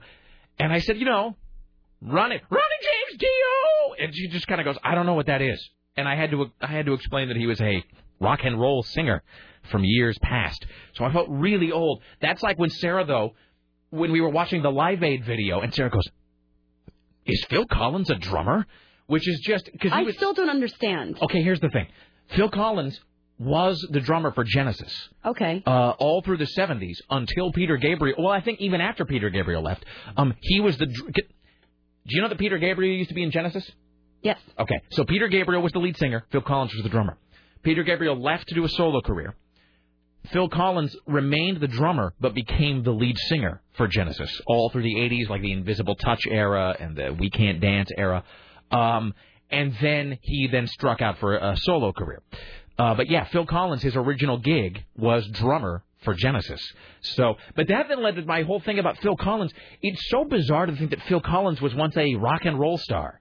I mean, I remember it being in um, like seventh, eighth, ninth grade and getting like the like the Studio era and the you know no jacket required and uh, the but seriously era where Phil Collins was considered It seems strange to say really hip and cool and I I don't know if he was really hip at the time and now times have just changed so much around him that it's it, you can see it or if he wasn't even cool then and I was just too retarded to know it like if I thought he was cool then but he really wasn't so it's astonishing He, he was kind of like the Ryan Seacrest of adult contemporary. Really, honestly, and it's, it's and it's insane that that guy was ever allowed to become a rock star because he wore like bad sport coats from Sears Roebuck and was bald, and not cool bald like uh you know not like not like hip bald like that guy from Live or like uh you know Jean Luc Picard. I mean, he was just balding like he was George Costanza basically. He had that hair, and then he just like wore all of these terrible like jacket and blazer combinations. I know I don't mean to sound like Mr. Blackwell, but it's just astonishing that the guy was like a rock star. And you know what else is astonishing? When you sit and you look at the list of hits that Phil Collins has, and you realize how many Phil Collins songs you know, because it's um. I mean, even if you can, you know, if you count the Genesis ones, it's even longer. But he has, um, what he has, a, a, a Sussudio, uh, Take Me Home, um, Against All Odds, um, uh, uh, In the Air Tonight, uh, I Wish It Would Rain Down, Something Happened on the Way to Heaven, um, Another Day in Paradise. I mean, it's just like hit after hit after hit. So I think we all had some weird collective psychosis or something as a nation for about nine years where we allowed Phil Collins to rack up all of these hits. So There's still a big appetite for blandness because Billy Joel made $31 million. appetite for blandness. I'm, it's an insatiable appetite for blandness as Billy Joel makes 39 million. Phil, Billy Joel. Uh, Billy Joel. No, no, no, Billy Joel's another one of those guys. It's like It's like, why? How did this happen? why was it allowed to happen? Why wasn't it stopped? I don't know. Why, Why does it continue to Why hasn't someone stepped in and done what needs to be done? Um, I mean, how many times can you hear Piano Man? I mean, for the love of Christ. Well, whatever. Eh, eh, Here's the thing about Billy Joel being so popular. I could understand it, and I really do mean this sincerely. I could understand it here on KCMD Portland. It's like somebody said, you need a simple name that people can remember. How about Billy Joel? Is Billy Joel not his real name? I don't think so. It can't be. That can't be his real name.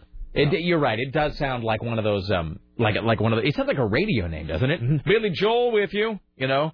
Uh, and then of course, you know, you'd have the guy with the inversion. That You'd have like Joel Williams in the afternoon. Uh, Billy Joel. I wonder if that's co- is it, do you suppose it, is it covering up a name? Do you suppose that's just uh, hard to pronounce, or is it covering up some ethnic name that he wished to, to, to get rid of? No, his name is William Joseph Martin Joel. Really? That's Mhm. ridiculous.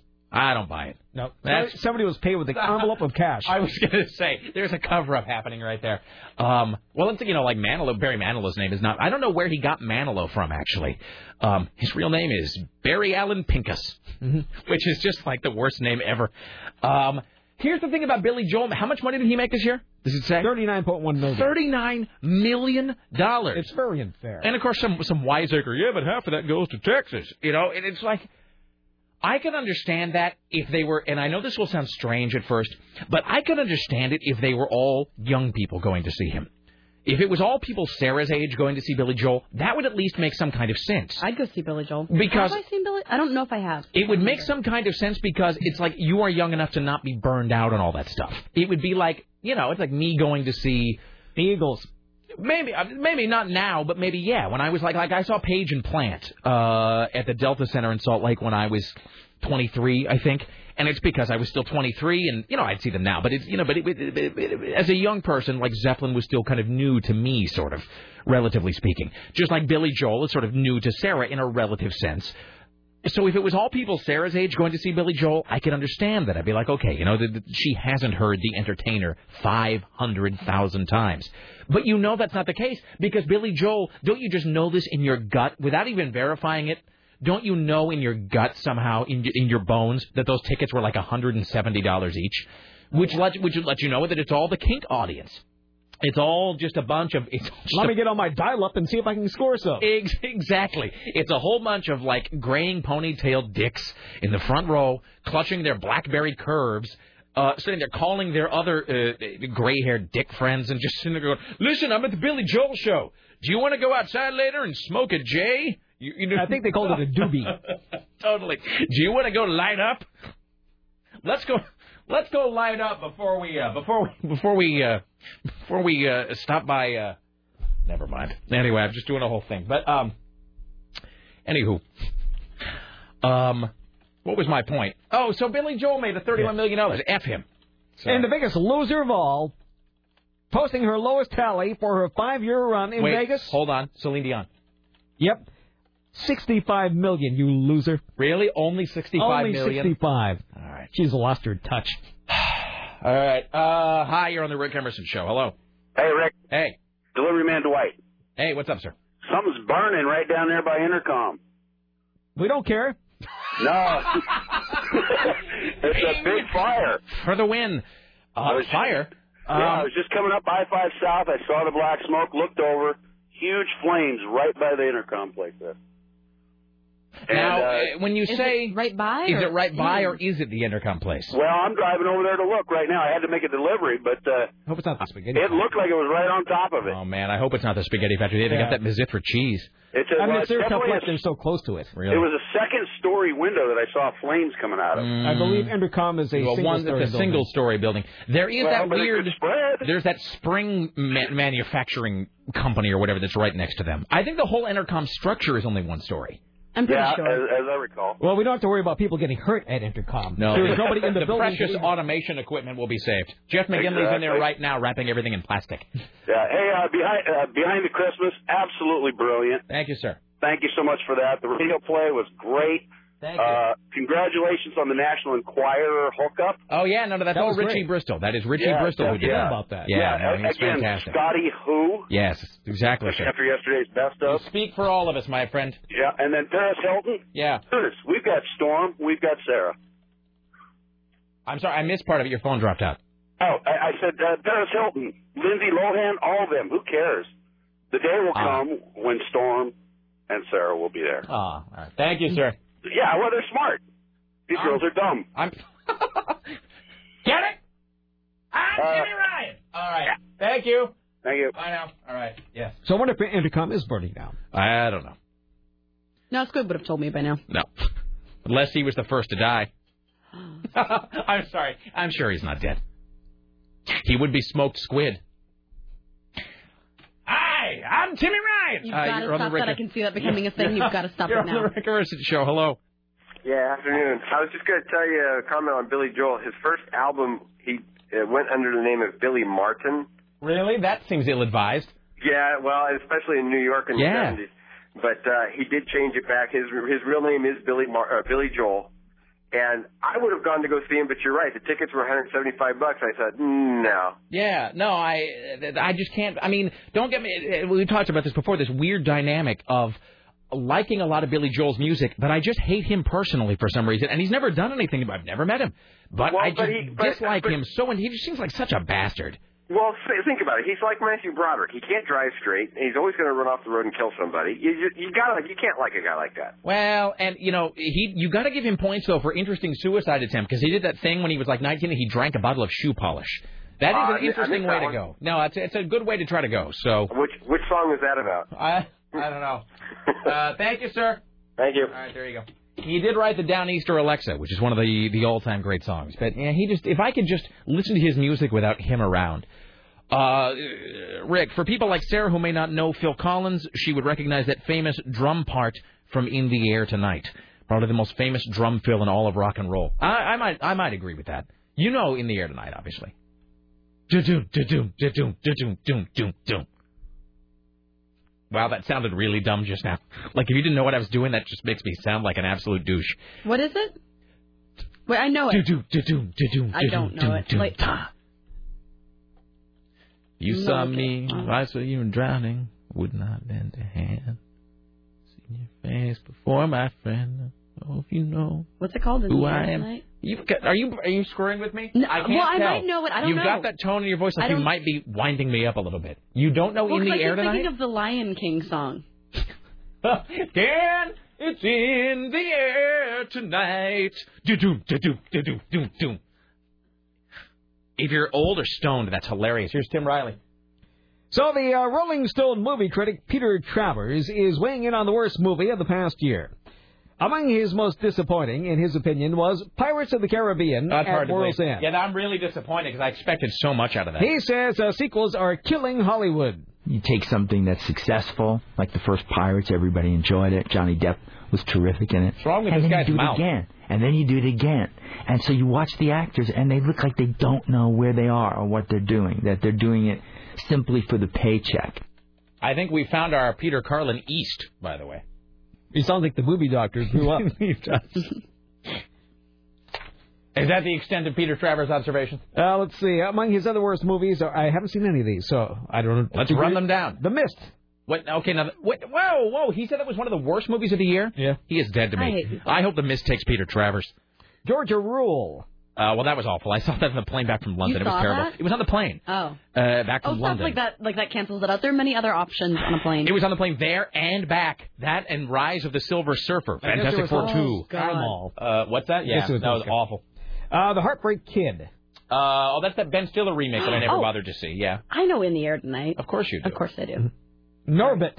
Oh, the Eddie Murphy. That movie was apparently so bad that I kind of want to see it. I want to watch it because it's apparently awful.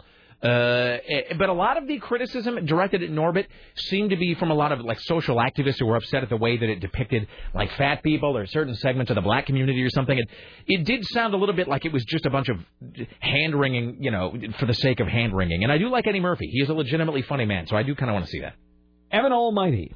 Oh, you know, I never saw that and don't plan to. It's a PG God film, so no. Uh, loving the time of uh, Clorox or Chloria or something. Oh, cholera. Yeah. Chlamydia? Mm-hmm. Chlor- Clorox. Okay. Uh, Lions for Lambs. Oh, that's we gave away tickets to that. Apparently, it was a big piece of ass. That, yeah. Yeah. Uh, Mr. Magorium's Wonder Emporium. Um, all I know about that movie is that when Scott Daly came to get my couch uh, this week, which he did, the couch is now gone out of my living room. Scott and his dad and his uh, and the Scott's two uh, little children came over.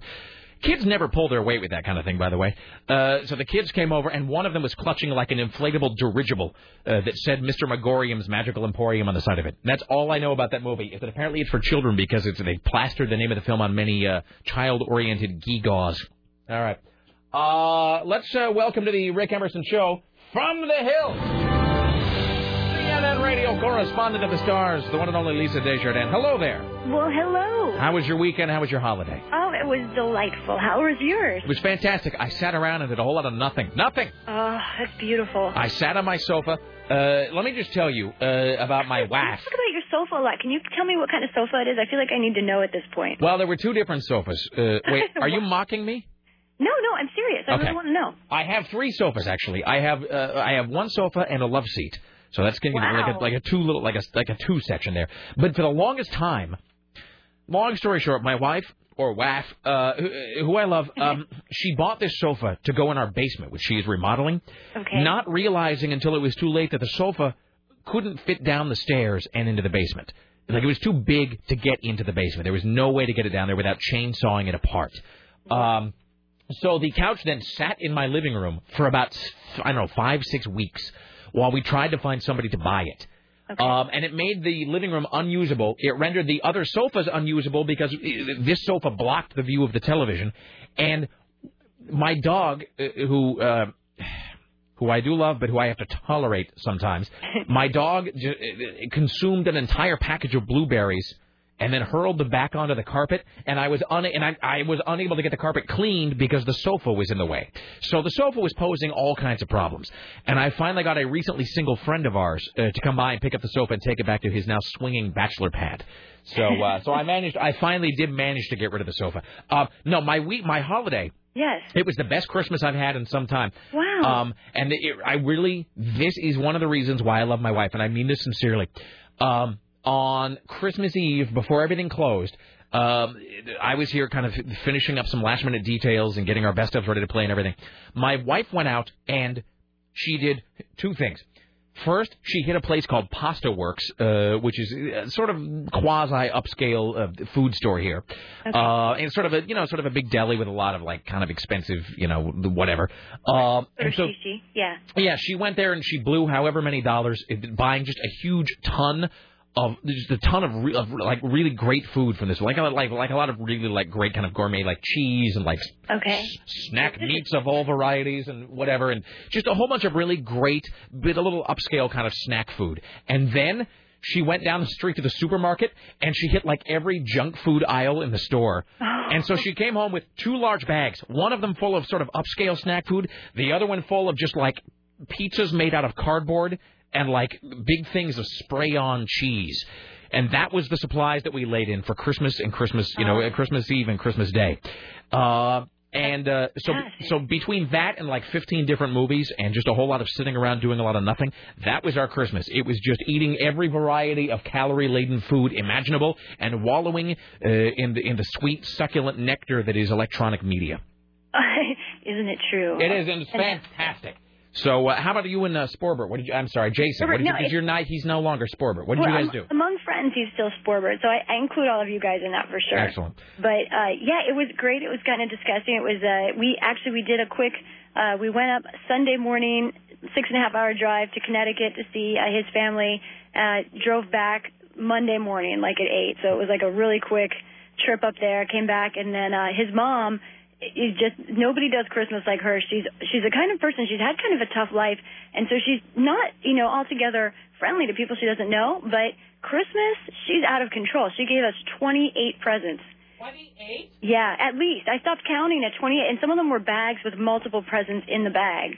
So I I stopped. I mean, it was it was out of control. It's out of control. It took me like the rest of the day when I got back to put them away, figure out what we were doing with everything. Would she uh, perhaps welcome a somewhat roguishly charming uh, broadcaster into the bosom of her family? I think that she would. Sounds like the place to be. I think she would. It was it was a really it was a good place to be, and you know among the presents were uh, really kind of ridiculous Christmas pajamas that we wore, and it was it was just nice that my family came over on Christmas Day, and it was all it was hunky dory. It was. Fantastic. Uh, among the uh, things my wife gave me for Christmas was a half pound of applewood bacon. So there you go. Oh man! Wow! Christmas at the Emerson household is fantastic. Wow, we can talk. We can swap some good stuff here. It's true. Uh, oh, by the way, th- while we're talking about, thank you uh, again so much for your participation in Friday's radio play. It was outstanding. You know, I was worried. I was telling, you know, Richie before I got on with you that I was worried you you weren't happy with it, and I thought it was fantastic. Uh, no, no, no. Everything, everything went really well. Everything was uh, wonderful. Joni was great. The director, she was great, and she was really hardcore. I mean, she was breaking. You know, she was on the phone with me, and she was she really had a vision, and it was awesome. no, she's uh, she's Really, fantastic. I was really impressed. Yeah, she and I have done uh, got uh, innumerable projects together at this point. We've done uh, three different films, and uh, we did a TV, a short-lived TV series here, and we've done a bunch of stage plays together, and we did this. So yeah, she is she is really worth her weight in platinum. Yeah, you could tell Um, she was great. yeah, it was, so- a, it was a good time. Uh, if you want, uh, I don't know if Richie has already done this, but uh, we can hook you up with a copy of that. We can. Uh, That'd be awesome. put it on Because I CD told or- everybody about it. Yeah. yeah, we'll send it your way, or maybe I'll put it online and, and give you a little link to Yeah, it. Yeah, that's can good too. Links it. are good. Exactly. Um, all right. Well, let's just Okay. talk about a, a couple of things here. Uh, first of all, and I'm just going to lead with this, as they say. Hey, actually, can, can you pause for 10 seconds? Do you mind? I have to finish this cup of coffee or my brain is going to stop working. Hold on just one second. No problem.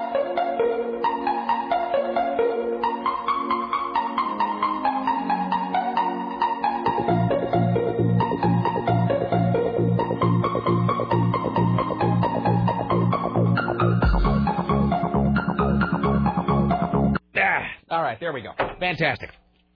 All right, moving nice, on. Nice fade as well on the end of the music. It's what I do. Uh, so I got this email from somebody, and this is really not a news story as such. It's just an observation.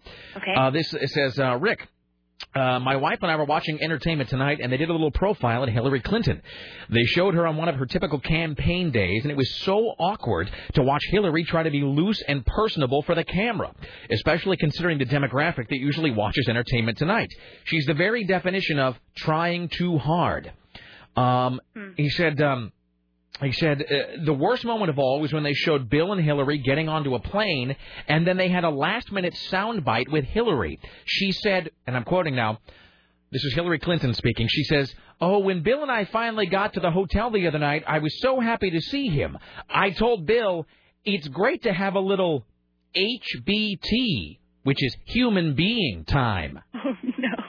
And then the guy says, both of us cringed because it was just so forced. It was one step away from Hillary ending something in shizzle.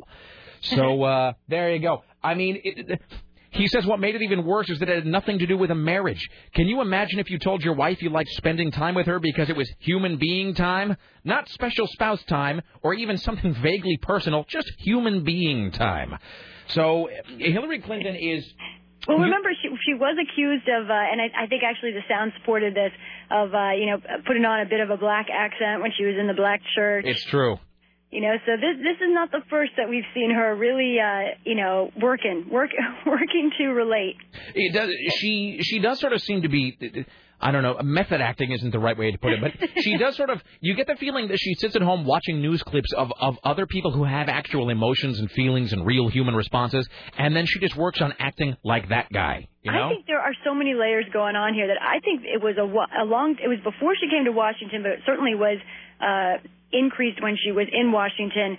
That that sh- she's very smart and savvy. That she just turned off all her emotions publicly. I think for a long time. I think when she was out in front in Arkansas, and then when she was first lady, and I think especially during the Clinton uh, White House.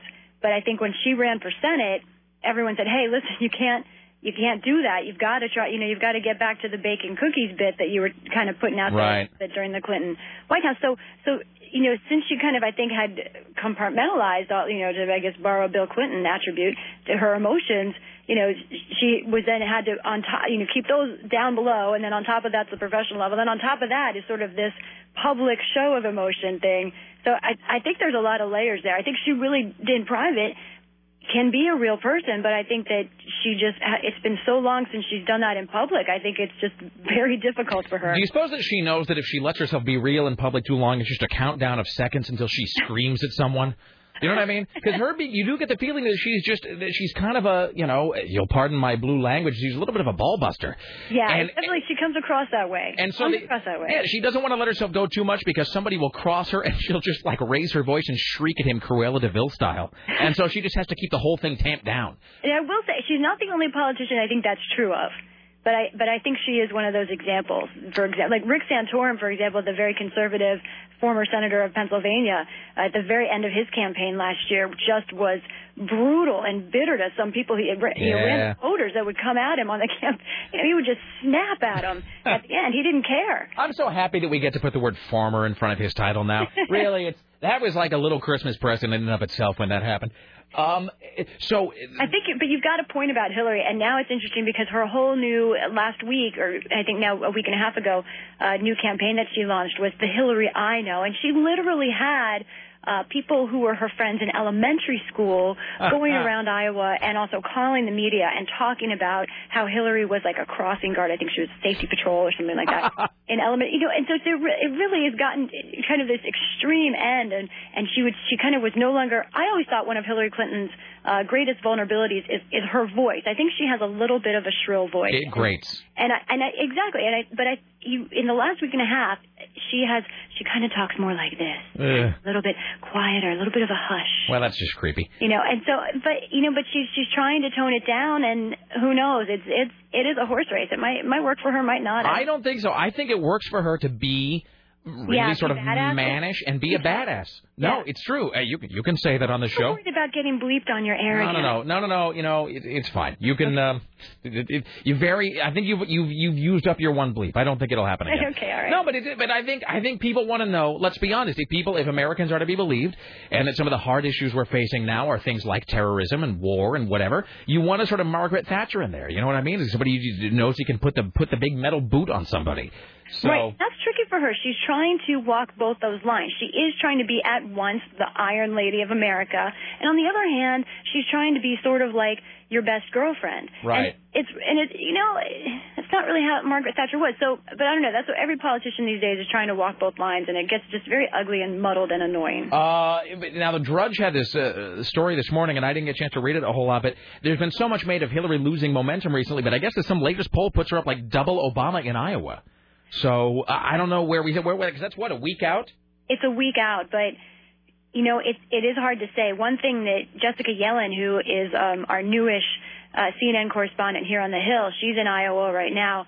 Her line that she was saying yesterday as she's going to these Clinton and Obama rallies is she said Clinton is really drawing an older crowd in Iowa, and that Obama is really got you know mayhem of college students, all these younger folks that you know 20s, 30s that are crazy about Obama. Clinton more upper 30s, 40s, 50s, 60s. Uh, and you know that does skew towards Clinton. It, it seems like Obama. You know, you would want someone who is kind of gets youth excited, but the truth is that younger people don't vote. They don't vote. Do so.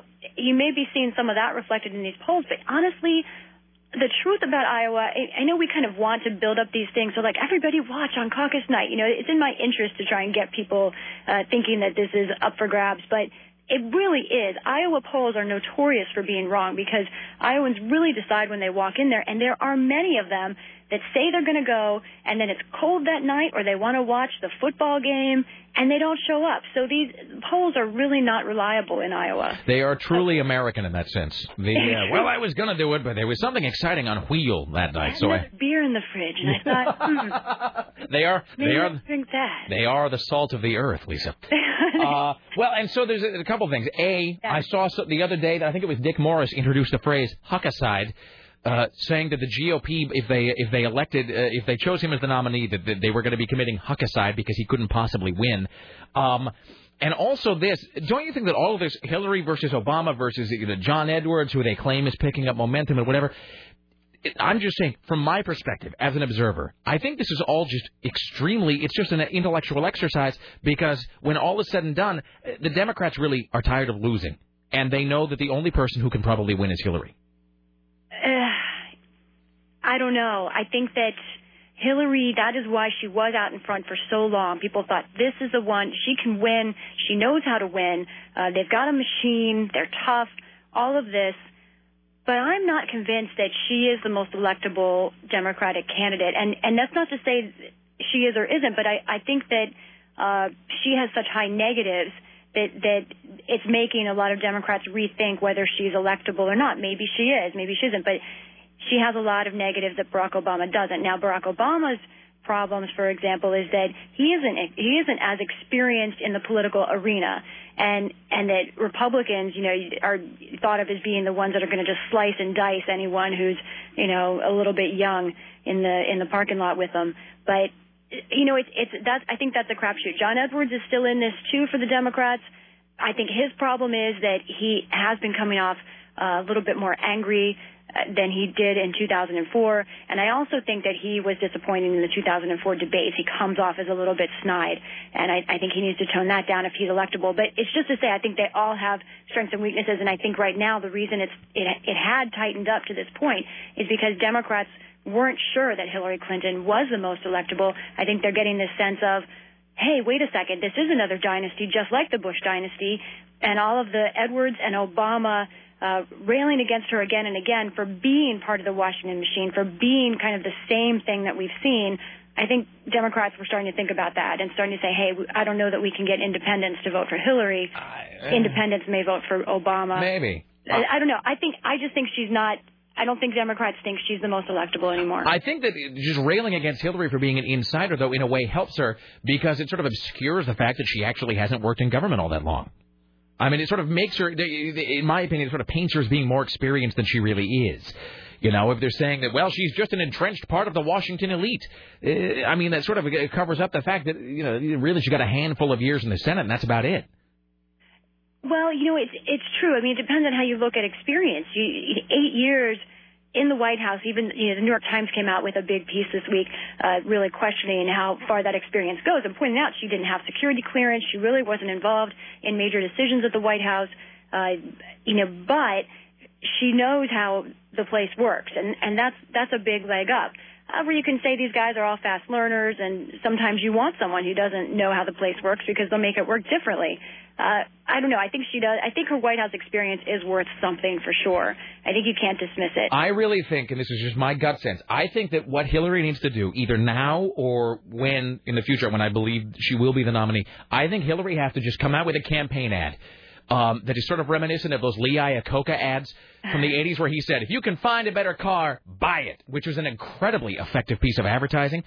I think Hillary Clinton needs to come out with an ad where she talks not to some vague, amorphous group of the people, but where she talks right to the camera. And I think she ought to just come out and say, you know, a lot of people, I think she really ought to say something very similar to a lot of people don't like me. And just say, a lot of people don't like me. If you know, you know, and if you are one of them, you ought to vote for somebody else. But if you want a different direction, if you want change, if you want to go forward instead of being mired in the same, you know, crap, you know, then you know vote for me in 2008. I think she it's- really ought to just address it head on. Say a lot of people don't like me. A line from her early campaign stumps, maybe uh, circa six months ago, where she was saying, "If you don't agree with this, if you, you know, if you, especially on Iraq, that's really what she would talk about. If you don't agree with me on this, I, I don't want your vote, and I respect that. You know, vote, vote for someone else." So it's very similar to what you're saying, and I think that that was helping her for a long time. I think that when she kind of tripped up uh, in that debate in Philadelphia, and then people kind of saw a weakness. People started questioning uh, her electability, and then the likability factor came in. People said, "Well, you know, I kind of feel weird voting for her anyway. Maybe I won't."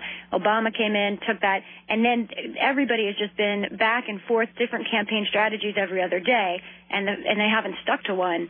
And uh, that's why you see it so up and down. But I think you're you're dead on. That's that's uh, I think- I think that couldn't hurt her. I think I've refined the line a little bit in my head, and I know we're way over time here, so we have to go. But I, the, fi- I think I've refined it. It would be something like, I, I really, well, I really feel like I ought to just email my resume to Dick Morris, or just like a, an air check of our conversations. To be like, come on, what do you think? Um, something like, if you don't like me, vote for someone else. If you don't like what's happening, vote for me. Oh, There you go. Oh, See? good. Then it like has the uh, it has the it, a mirror and it's the floating opposites thing. So all right. She has a good line where she says, "If you, some candidates would hope for change, meaning Obama. Some candidates would for, would try and demand change, like Edwards." And she said, "What I do is I know how to work hard for change." I thought that was a pretty good line, uh, but it's kind of gotten buried in there now. All right. Uh, Like, whatever. No, I don't. No, no, no. It's I, I was. Yeah. No, we're out. We're we're out of time. I was. I had one other thing I was going to say, but I forget exactly what it was. So it can it can keep until Bhutto? tomorrow. Uh, yeah. Well, I know that Kastenbaum's on a plane right now, headed for Pakistan. Oh, is he really? Yeah, he is. We called. We were going to get um, Wow. uh, Steve actually uh, today. He might still be packing, but May- yeah, or he's going not, to be but, leaving soon. But literally, I, we called. We were going to book him about something else. It was like they're at. He, they said like he's at his house packing right now. Wow. So uh, so he's going to be over there right now. So that is awesome. man, uh, less awesome for Pakistan, but awesome for Steve. I'm not sure what that means. What does that mean? No, no, no. I'm saying it's not. A, I'm saying this whole the story is obviously no is no good. Right. Not right. that Steve there is bad for. Yes, I. Yes. They've they faced their greatest challenge yet. Steve Kastenbaum reporting from. No, it, it just. I mean, there's a whole lot of bad upheaval happening over there. But I mean, you know, I know that. Uh, you know, I know it's it's a big thing to go over there and report. So it's just uh, the, the whole Fantastic. man. The whole place is just. for him. That's great. That whole place is like one bad, uh, like unstable Hong Kong fireworks factory. You know what I mean? you just expect that whole part of the map just to, at any point, you just expect to hear like a distant, and then you turn on the news and just a huge plume. I shouldn't be laughing. That really is an apt metaphor. Well, Hey. What are you gonna do? What can you do? All right, uh, we gotta run. Enjoy the rest of your day. Uh, we will talk to you. Are you on tomorrow? Um, I will be on tomorrow. We yes, will- But they're going to try and tell you that I'm not available for the time that you ask for, but tell them it's not true. Tell them that I'm not going to have any of it. I'll call in. Exactly. All right. Thank you, Lisa. Enjoy the rest of your day. All right. There you go. Lisa Desjardins, ladies and gentlemen. All right. Fantastic. We're so behind. All right. Excellent. Hey, speaking of this, uh, before the top of the hour, we'll give away a copy of Kissology Volume 3 and uh, so forth. Tim Riley returns uh, in just a short while, plus the uh, top five today. And uh, let's see, what else? Oh, a more random questions from my pile of crap. Plus, Tim Riley had a fantastic Christmas gift that was entirely unexpected. You've completely forgotten what I'm talking about. You have no idea. No. You sent me an email about it. Oh, yes. All right, back after this. Robert Lingo correct. Future star time. Yes. yes. Uh, let's see here. It is the boot camp. On, uh, let's see here on uh, eBay, you can buy a Phil Collins signed microphone for $220. Okay, here's a copy of Phil Collins' greatest hits. What's the track listing here? They don't want to show me the track listing. That's not a good sign. Okay, I'm trying to find out exactly. Hold on. Does it smell like something's burning? Entercom. That's uh never mind. I was gonna make a Rome is burning joke because Jim Rome. Um Oh wait, is that your lunch? My it God, doesn't what are you smell eating? like burning. What is that? It's this uh, eating rice enchilada thing. It's really good, actually. It's like That's- an enchilada and some rice. I don't think that's it. I think- I'm smelling something else. Maybe that's the first sign of a stroke or something, though. Maybe isn't that or like uh-huh. Alzheimer's or something? Like when you smell, what do they say? You smell burning walnuts or whatever. Uh, let's see here. Uh, Amazon, Amazon. Is there no longer a listing for? Oh, here we go. Music. There's no longer a listing for CDs on Amazon, by the way. Why is that? Uh, because I guess fewer people because they sell because they have an MP3 store, Mm-hmm. and so I guess they're trying to push people to that by removing uh, the CD category. Now you have to search by music. I'm just curious to see what's on this Phil Collins greatest hits. Uh, let's see here, hits by Phil Collins. Let's click on it now, shall we? Uh, let's see. Apparently, there's also a Phil Collins. This is like that thing they do sometimes where they do uh, multiple greatest hits packages, but they the way they do it now is they do it with different themes. Like um like you can buy a like I think you can buy a Poison CD compilation that's only the ballads. It's like best of ballads, and then there's one that's like best of rockers, and then there's like Poison just sings about cars or whatever. So it's just all of the different configurations of their catalog. All right, uh, let's see. Uh, Phil Collins uh, hits. The track listing is as follows. All right, hold on. All right, here we go. Another Day in Paradise. Uh, True Colors. I completely forgot that he did that. That horrible cover of Cyndi Lauper's True Colors. Is it the song is bad enough as it is? Uh, You, sh- you shut your mouth. I like that song. Um, She's a poor man's Madonna. You see, you're just trying to provoke me now. Uh, and I think that his True Colors has that weird pan flute thing from the Titanic soundtrack on it. Let's see if I can get it to play here. Hold on, I'm trying to see if Phil Collins' True Colors will play. I can't believe I'm taking valuable airtime to play a Phil Collins cover of a song that Tim doesn't even like. Let's see if it'll uh, let's see if it'll load here. It can't always be for me. in the Windows Media Player software, which is flawless. Boy, this takes forever. Boy, goddamn Windows Media Player is like the worst. And now it's just doing that Microsoft thing of just sitting there. Oh yeah.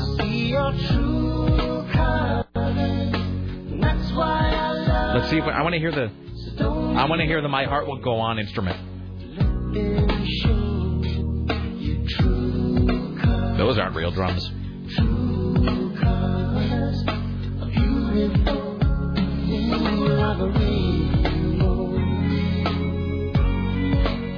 There you go. There you go, like that terrible bagpipey thing. Uh, let's see, Easy Lover. Oh, I forgot that song existed. You Can't Hurry Love. Uh, Two Hearts. Boy, these are all terrible. I Wish It Would Rain Down. The only good thing about that is Eric Clapton's on it. Against All Odds is pretty good. Something on the way to hap- uh, happen on the way to heaven is terrible. Separate Lives. Separate Lives from White Knights with, uh, what's it, Mikhail uh, Baryshnikov and uh, Gregory Hines. Both sides of the story. One more night. Oh, one more night. You know that song, don't you, Tim?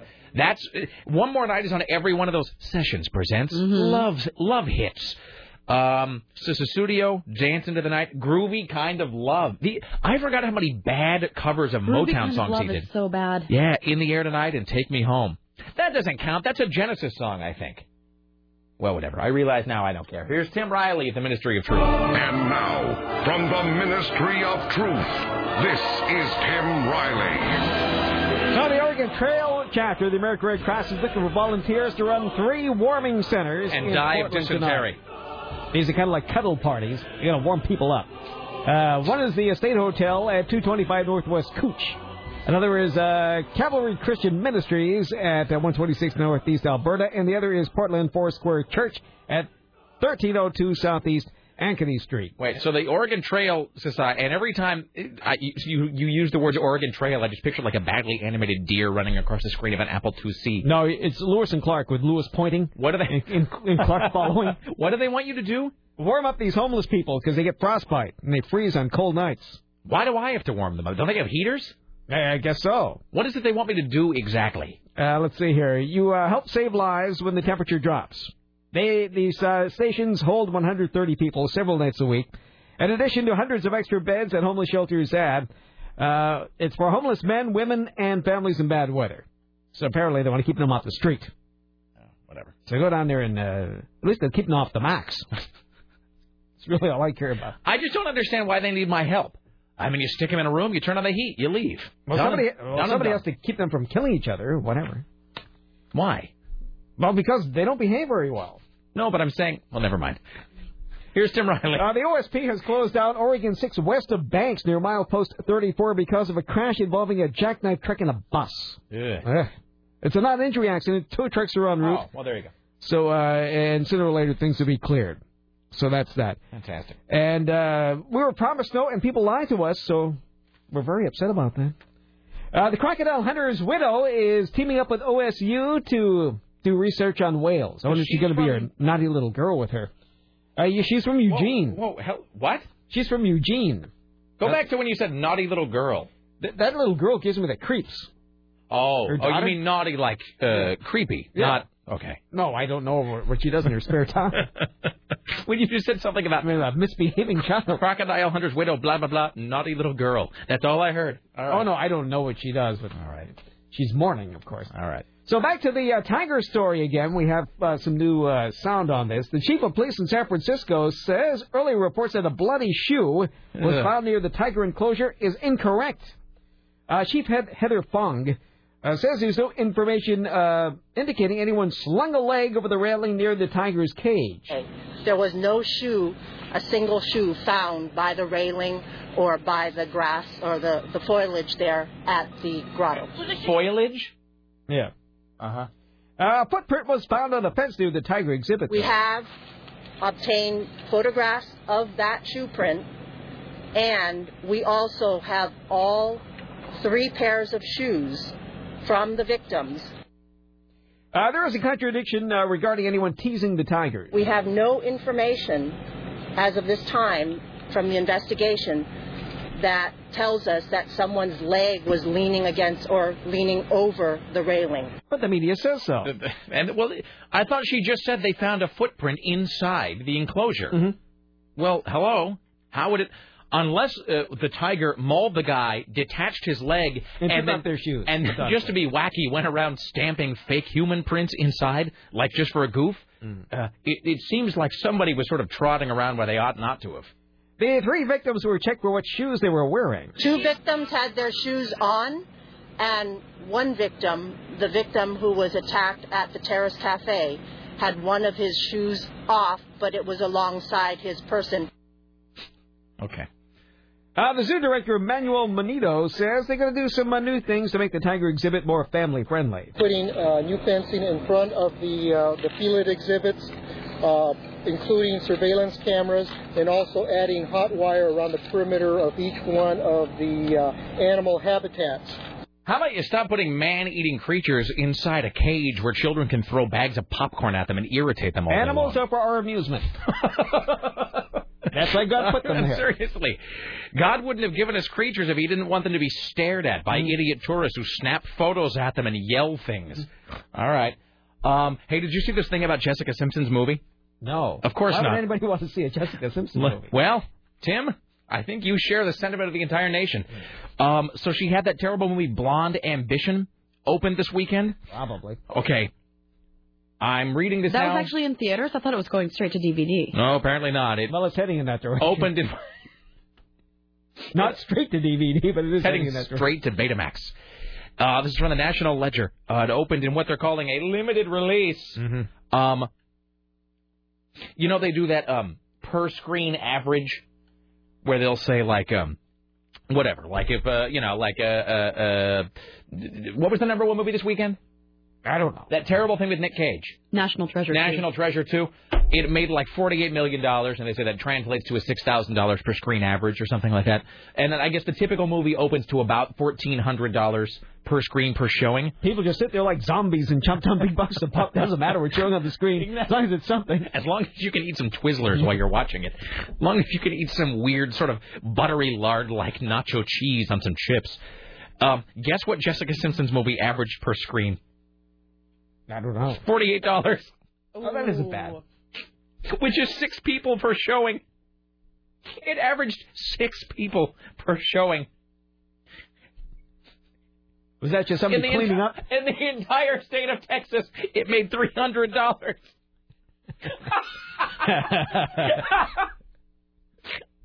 That is amusing. It grossed three hundred dollars in Texas.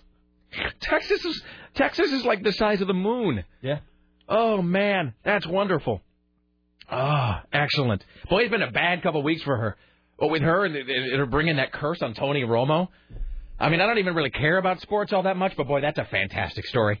Oh, wonderful. Three hundred dollars. Well done, Jessica.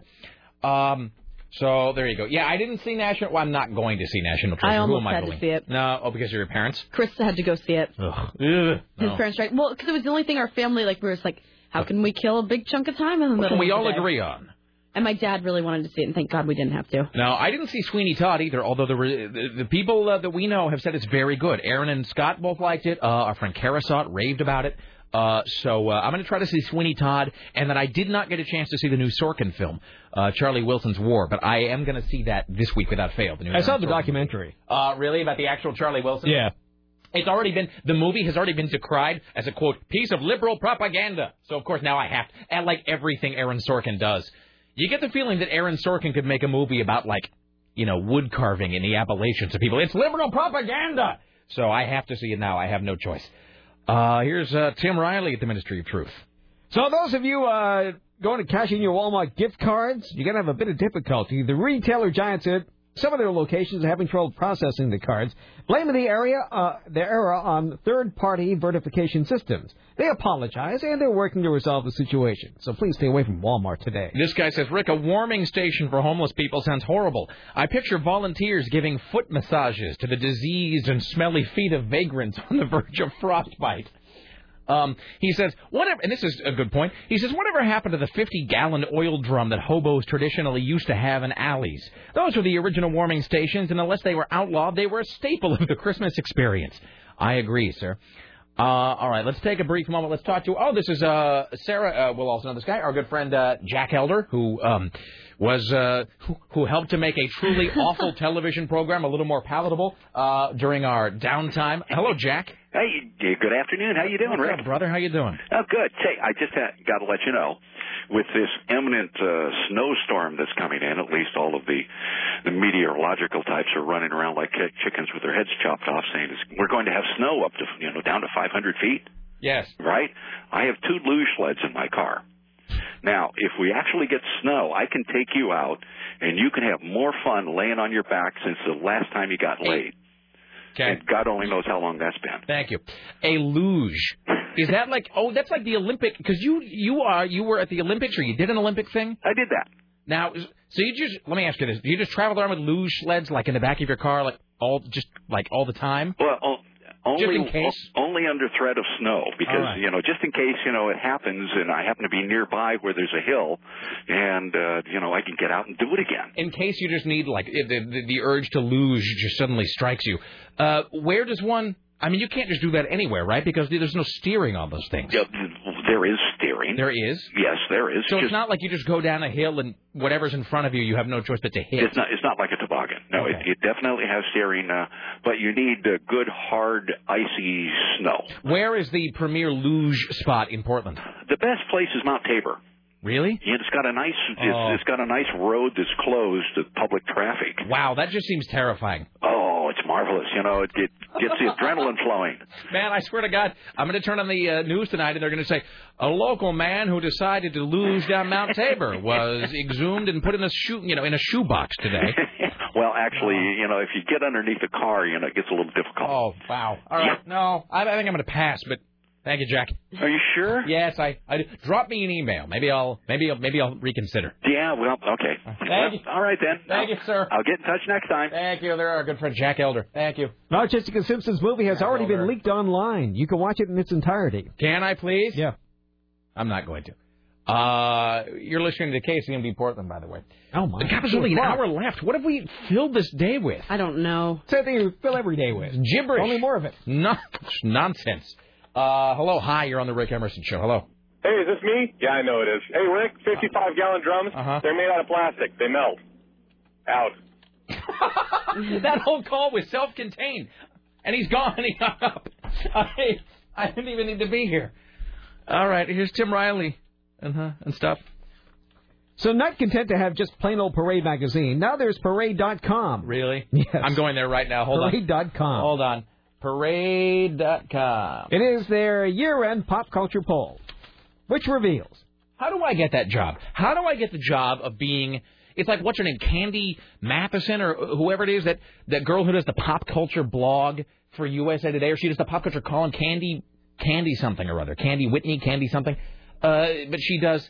I think it's called like Pop Bites or Pop Tarts or something. Well, you can call this lady and ask her, Alexis Colado at Parade.com. I, have look, her phone number. I don't mean to be all about the glory of me, but I'm way more qualified to do pop culture writing than most of the people who do it. I, I mean, I'm I'm not trying to be. Do you want of to my- work at Parade Magazine? Is Well, what you're trying to sounds like you know, sounds like a steady paycheck. I It's been uh, around for years. I'm not trying to be uh, you know egocentric, but I mean it really is my only skill, and I can be I can be boastful about it because again I have no other skills. Skills? I have no skills. So oh, I understand. I'm very good at that. They really ought to hire me to start doing that. Uh, all right, I'm looking here at Parade magazine. Now, what is this? It's uh, the what? The year-end pop culture poll. Well, they don't have. Boy, this website is terrible. Well, they just started. There's a whole section just called pets. And then, of course, because it's Parade Magazine, okay, here are the tabs Celebrity, Snapshot, Pets, Food, All America, and Classroom. Imagine what the classroom section of Parade Magazine must be like. Is that where you go there? Marilyn vos Savant just laughs at you for being dumb. Uh, let's see here. Yeah, I don't see the. Uh, okay, what what is the poll, Tim? It says here some stars irk us more than others. 44% of Parade.com respondents think Rosie O'Donnell is the most annoying celebrity out there. Paris Hilton, 24%, Ann Coulter, 16%, Heather Mills McCartney, 12%, and Perez Hilton, 4%. The most overexposed celebrity award goes to Britney Spears, 50%. And one time British sidekick Paris Hilton comes in second with 32%. Funny man Adam Sandler is the hottest. really? Mhm, among comedians with 38%. Oh, uh, oh, I see. These are annoying celebrities. Uh, 38%. Steve Carell and Ben Stiller both tied for 29%. It, it's kind of amazing. And this is how far out of step Parade Magazine, which is the Larry King of the print world. Yeah. How far of step they are that Adam Sandler would register at all on one of their, but like in any way. You know what I mean? That's you know what Parade Magazine also is. I'll guarantee you this: if you were to rank like funniest people in America, Parade Magazine is one of those publications that would still put Robin Williams at number one. Mm-hmm. He would be like the like that would be he would be the perennial number one because Parade Magazine is like an entire. It's like 40 pages of that Larry King column that he used to do, Larry King's People, where he would write things like, you know, First time ever, the Glenn Miller CD box set. Our proudest years. Yeah.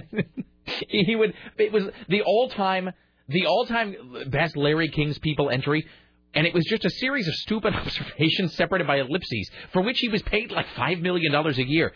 Was coffee tastes better in thick mugs, which is real. Oh, First time ever, the Glenn Miller CD box set. Our proudest years. Yeah.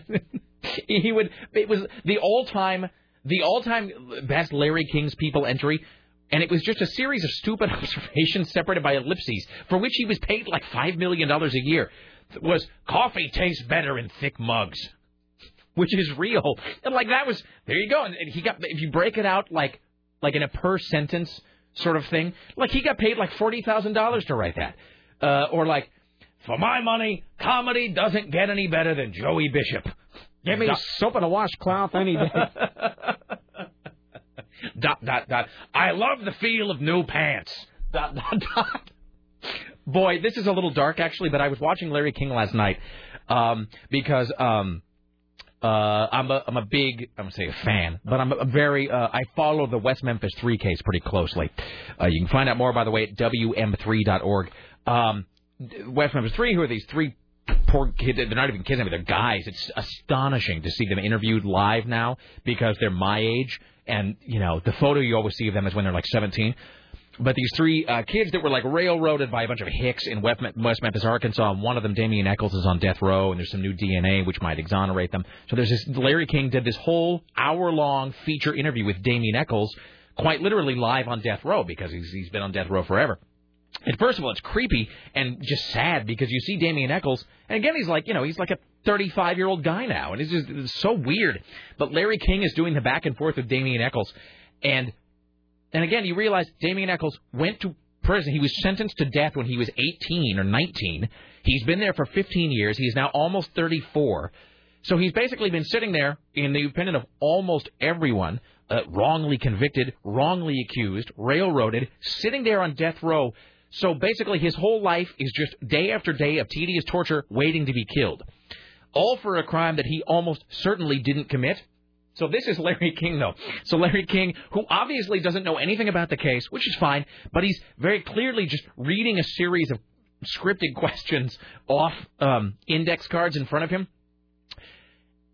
He has only bothered. There's three guys in the case: um, Jason Baldwin, Damien Echols, and Jessie Misskelley. Larry King has only bothered to learn the name of Damien Echols. He hasn't bothered to learn the names of the other two, and he keeps referring to Jessie Misskelley as the kind of retarded guy, which is which is great. Oh man. So he goes, "So Damien, um, about the kind of retarded guy." Is he slightly mentally disabled? He is. Okay. I mean, he's he has a diminished IQ, but it's just funny that Larry King doesn't know his name, doesn't bother to learn his name. At no point did they think to furnish him with the name. And so throughout the interview, he would go, "So, uh, Damien Echols, you and uh, Jason Baldwin are at the Supermax uh, prison. What about the kind of retarded guy? Where is he?" And you're just you realize. I mean, I shouldn't laugh, but you realize that you're watching uh, uh, this interview that is very, very literally a question of life and death. I mean, it's of the utmost gravity. I mean, a wrongly convicted man sitting on death row, and Larry King keeps going. So about the kind of retarded guy, what prison is he in? Like he, to him, like the idea that he's sort of retarded then precludes Larry bothering to learn his name. And then the best moment in the interview comes, and again, I I say this with all due respect because it, it really is like a terrible tra- travesty and the, the miscarriage of justice and, and all that, and people really ought to check it out if they haven't. But this is the epitome of Larry King's interviewing style. Larry King, who in many ways is kind of one of the great interviewers because he asks the very simple, down to earth questions, but he says, I wish I'd pulled the audio to bring it in, but he says, this is almost a word for word of what he says. He says, So, Damien, you're wrongly convicted, you're in jail for a crime uh, you don't commit. You didn't commit. You've been on death row for 15 years. There's all kind of evidence exonerating you. Uh, people have been working for your freedom, but every single day you live 23 hours of your life in a tiny cell waiting to be executed by the state. Do you find this frustrating? Which, and I actually sort of, I was drinking like I don't know, water or coffee or something, and I actually sort of like choked on it a little bit because it's just the that is like the definitive Larry King question. So just the huge buildup and then just the tiniest softball you could imagine. So well done, Larry.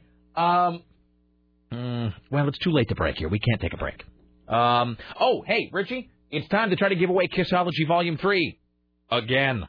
So uh, we'll take caller number five here at 503 733 2970. 503 733 2970. We will endeavor to give away another copy of Kissology Volume 3, uh, nearly 10 hours of live Kiss on four DVDs, including the complete MTV Unplugged show on sale uh, from VH1 Records. Let's take caller number five uh, right now. We'll, uh, I don't know, we'll do a couple of these. Uh, in the meantime, let me do this here. Uh, let me now. Um...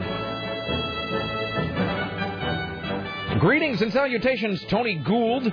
You are being addressed at this moment because you, yes, you, have been selected as the AM 970 Glorious Bastard of the Week with all of the rights and privileges that entails. In addition to the envy of your fellow man, you'll receive a bountiful cornucopia of swag from the AM 970 pile of crap, including. These are the mandated copy points. Including Rush Hour 3 on DVD, where Jackie Chan and Chris Tucker say bonjour to Paris in a high stakes action comedy. Don't laugh. I was See, coughing. Sarah, the movie is so funny that even the description makes you laugh. I know. It's hilarity will ensue, I'm sure. On sale now. As well as the wonderful knowledge that for at least this one week you are just a little bit better than everyone else. Enjoy your newly elevated status and don't hesitate to lord it over the less fortunate. Thank you for listening, Tony Gould. You are the glorious bastard of the week.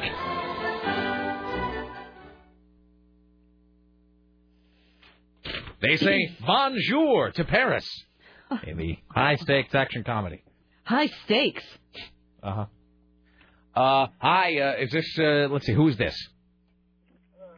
Hi. Hello. Hi. Who is this? This is Kyle. Hello, Kyle. You are uh, caller five. Are you a Kiss fan? Uh, I am not, but my future mother-in-law is, so Okay. she'll be Is this Kyle, ex intern, intern Kyle? No, this is Kyle who uh, watched his uncle. Uh, you guys remember that call? Can you turn on your radio a little? Yeah. Can you can you turn the radio up as loud as it'll go? I turned it off. I'm in the car. What is the sound in the background? That's uh, I think it's my fiance talking to her mom, saying I'm caller number five. Yeah. uh, Could you, I don't mean to be a jerk. Could you could you have her uh, quiet down for just a second? Thanks. Um. Uh oh. Oh, oh, are we causing strife? Maybe not Uh, future yeah, we're- mother-in-law yeah. anymore. Thanks, guys. Well, uh, I'm, no, just, uh, I'm trying to give you the best shot to win, sir. I don't want you to be distracted. I I'm. Oh, she's off. All right. oh, there's going to be a fight. Um, all right. See, this is like the second uh, contestant in a row we've had who's not a Kiss fan, but is playing for someone who is. So, uh, so I'm sorry. You know, sorry about that. Uh, well, let's hope you win. Uh, so here's the deal. I'm going to play you 20 seconds of a Kiss song that you will almost certainly not know. Uh, and then you'll have 10 seconds to ponder it, and if you can correctly identify it, you'll win a copy of Kissology Volume 3 on DVD, uh, 10 hours of live Kiss on four DVDs, including the complete MTV Unplugged show from VH1 Classic Records. Are you ready, sir? I am. Okay, here's the deal. I'm going to play you a Kiss song, uh, and at the end of this, you will have 10 seconds to ponder it, and then if you got it right, you'll win that. Are you ready? I am ready. right, I'm going to put you on hold so you can listen, and then we'll come back to you. All right, you will hear 20 seconds of the song and then 10 seconds of thinking music. Stay right there. All right, and here you go, sir.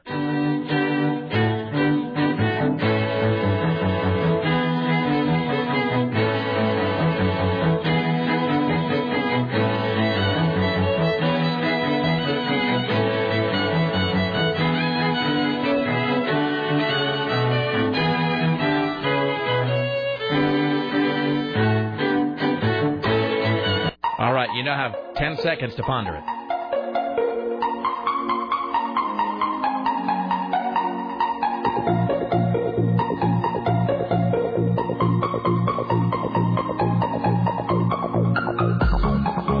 All right, sir. Are you able to identify that Kiss song? Uh, is it uh, I want to rock and roll all night? Well done. Congratulations, my friend. And you see, and you called yourself Good not a job. Kiss fan. All right. Well, I did take it a little easy on you there because I know you're going to have a fight with your girlfriend almost immediately after this call is done. So, I, I think the fight is reconciled now. really, because you because you managed to win something? Yes. See, you're lucky you got to see. So there you go. Through it. See, learn a lesson, my friend. Fights can be averted if you just have something valuable in your hand to give somebody. So there you go. All right, I'm going to put you on hold. Richie Bristol will get your information. Thank you, sir. Not a problem. All right, there you go. Hey, Richie, I'm let's uh, let's uh, we're on a roll here. Let's do one more. Uh, so I'm going to take. Uh, let's see here. Uh, hi, hello, who's this? This is Jim. Hi, Jim. How are you doing today? Pretty good. Hey, are you a Kiss fan? I used to be. Okay. Well, that that's close enough. Better than the last guy. So here's the deal. You know how we how we play our game. I will play you about 20 seconds of a Kiss song done by a separate artist. Uh, and then you'll have about 10 seconds to think on it. And if you can uh, nail it, you win a copy of uh, Kissology Volume 3. Are you ready, sir? Sounds good. All right, hold on a second. I'm going to put you on hold so you can hear the music. You'll then have uh, 20 seconds of music and 10 seconds of thinking, all right? All right. All right, hold on. Uh, let me see here. Um, all right, let's try this one. Um, hmm, wait, no. Let me do this one instead. I'll do a different style. All right, here's your 20 seconds of Kiss, my friend.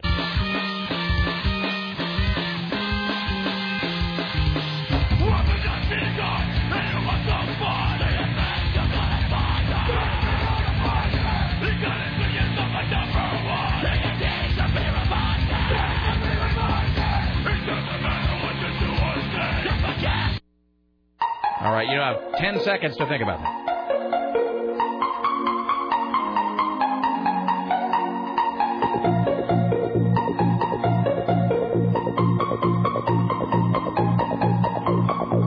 All right, sir. Do you know that Kiss song? Is it Shout It Out Loud? Well done. Congrats. Two in a row. Congratulations. All right, my friend. You have won a copy of Kissology Volume 3 from VH1 Classic Records. Right on. Thanks, All right. Rick. I'll put you on hold. Rich, you'll get your info. Thank you, sir. All right. All right, there you go. Excellent. All right, I feel a little bit better about everything here. Uh, all right, let's see here. What else? Well, it seems like I have a few things I should get to here. Um, And we also have a lot of commercials to get to. yes, well. we do. Yes, from we do. Many paid sponsors. Okay, uh, I, I have uh, uh, put these observations aside. Uh, I'm going to read one email and then a couple more of my observations from this because we I like normally when I come in the, the Monday I have two days of observations, but of course I have five days of observations to get to now. Uh, here's an email. He says. Rick, you must, uh, you guys must watch VH1's countdown of the 100 best 90s songs to see the guy from Color Me Badd's gigantic head. Seriously, it's freak show big. I suggest TiVo because the show itself is unwatchable, but it was worth it to see the unbelievably big head of the Color Me Badd guy. And he's a redneck trucker in Oklahoma now. I'm not even kidding. You have to see it to believe it. Now, do you know which guy? Have you seen the show? No, but I just remember two of them. I remember the lead singer with the freaky curly hair, and then the guy who, um, who looked kind of like George Michael. Well, that's the thing is that they all looked like somebody else. There was the guy who looked like George Michael. Uh, there was a guy. Oh, now, now I can't even remember. What I do remember is there was a guy who looked like Kenny G. Uh, every Yeah, that was the lead singer guy. okay. See now I have to look it up because Dude, I think it is the lead singer guy. His head is huge. hold on, let me look here. find his name. Color Me Badd. With two D's. Two D's. I know. Oh, trust me, I was a top 40 Okay. DJ. I know. I- I- by the way, they're another one of those groups that everybody listened to when they were like 12, and the songs are sort of, you know, raunchy, as they used to say. It was didn't they have didn't I want to sex you up on the line about first we'll take off all your clothes. And I mean, I was playing it on a radio station targeted at like you know like 15 year old girls.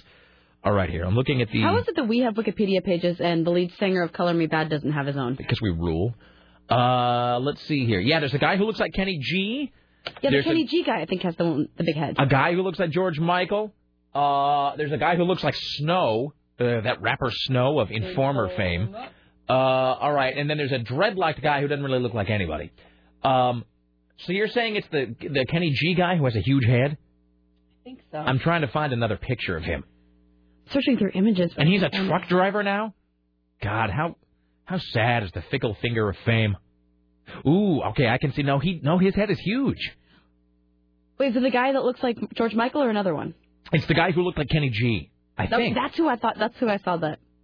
Yeah, his head does look massive.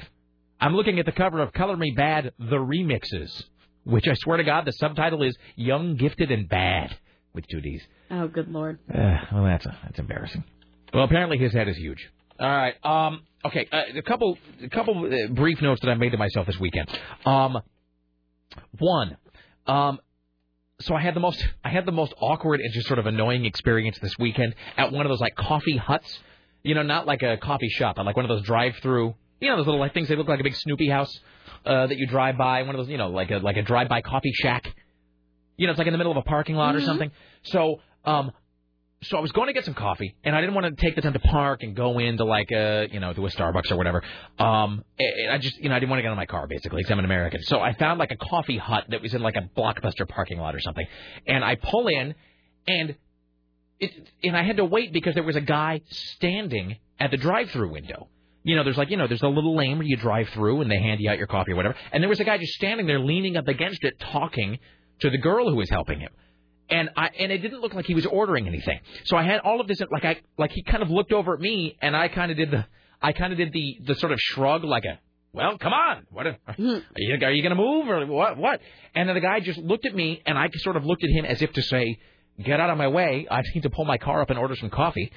And then he just looked back and continued talking to the girl. Totally did not move. He completely ignored me, and which kind of, you know, sort of irritated, chapped my hide a little bit. Mm-hmm. So I, and then another car got behind me, and so there's like three cars now stacked up, waiting for this guy who is standing at the drive-up window, like leaning on the counter You were like chatting with the person. chatting with the girl, and I and I was like, well, "What's going on?" And I sort of revved my engine a little bit to indicate like I need to place an order in my car at this drive-up window. Well, it you takes the same amount of time. I didn't think he was ordering anything. That's the deal.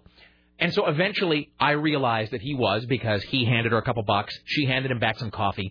And then after this had been exchanged, he'd given her the money. He'd put the change in the tip jar. She had given him the coffee. Then he continued to stand there leaning in and talking. And I was like, well, what? You know, I got places to be. I didn't really, but, you know, I didn't want to wait. But you like So- to feel important. I like to feel important. I was in a car. I was more important than him. Uh, and so, you know, I finally he looked at me and he sort of he sort of walked away. But it's like even as he walked away, he did it in the way that like Was he taunting you, Rick? Was he talking you with taunting you with his walk? he was. And here's why: because I was about 20 feet back. You know, I didn't want to like get right up on him. So he walked away. But as he walked away, he walked like toward my car. And then turned away at the last moment, like preventing me from moving forward until the last possible second. So I was already kind of irritated. I pull up to the drive-through, and I'm thinking, you know what, bastard, f him. I should have killed him. And you know, just like all my pre. Oh, well, you know, because I hadn't had my coffee yet. So I'm, you know, I'm. You know, ir- everything is irritating me. Everything is annoying me because I was undercaffeinated. So I'm like, I should have run him down, jackass, you know, and whatever. I pull up to the coffee hut. There's two girls working inside. And by the way, I should make a note that this is not at that like sexy coffee place we talked about where they work in bikinis or whatever. This is not there. This isn't like just some run of the mill coffee shack like in a parking lot. I pull up to the window. The girl leans out. It makes my skin crawl even to think about it. She leans out and she goes, and trust me, I'm under no illusions about what I look like, my general demeanor, how I dress, whatever. I'm, I'm, I'm not a ten. I know these things. So I pull up. The girl sort of leans out, leans forward like way more than is absolutely necessary. So she leans forward and she says this to me. So like you're the guy in the car, like you're me in the car. I'm the Mhm. coffee girl. I pull up. She leans forward. She goes, "Hi, good looking. What's going on today?" Ew. It just makes my skin crawl even to think about it. Because, Because because she knows that you're probably pissed at her, so she's trying to disarm you. see, I don't think so. I don't. You just think you're really very good looking. Yes, that's exactly. Yeah. No, no, no, no. I think that that's their deal. I think that they figured out that's how they can, you know, that's how they can get a bunch of you know dork, you know, money out of dorky guys and return business. Because think about it, the guy in front of me was just taking forever to order. Took forever after the order was completed. Continued to sit there and talk to her. And so I pull up. She does the whole, "Hey, good look, hey, good looking. What's going on?" And I'm, you know, and don't get me wrong as they used to say in the 70s, I like a pretty girl as much as the next guy. But you, you know, and if a girl wants to, you know, whatever, hit on me or whatever because she somehow is under the mistaken impression I'm all that, fine, that's her loss. But you know what I don't like is just the idea that I'm being worked. You know, that somebody is just because then it because you know what it is. Then it's like the girl going, "Hey, would you like would you like a VIP dance?" You know, and you just no, no, I wouldn't. Thanks so much. I'd just like to sit here and drink my seven dollar orange juice. So she goes, "Hey, good looking," and I said, "Hi, I I'd like a medium house coffee, please." And she goes, "Okay, so how's your day going? Doing anything fun?" She says just like that, Oh, and I'm just just like making my skin crawl the whole time. story? I'm just saying. I'm just saying they clearly have deduced that that's the way to get repeat business and a big tip is just by manipulating horny dumb guys. Well, good for them. Okay, sorry. I I thought you'd be equally horrified.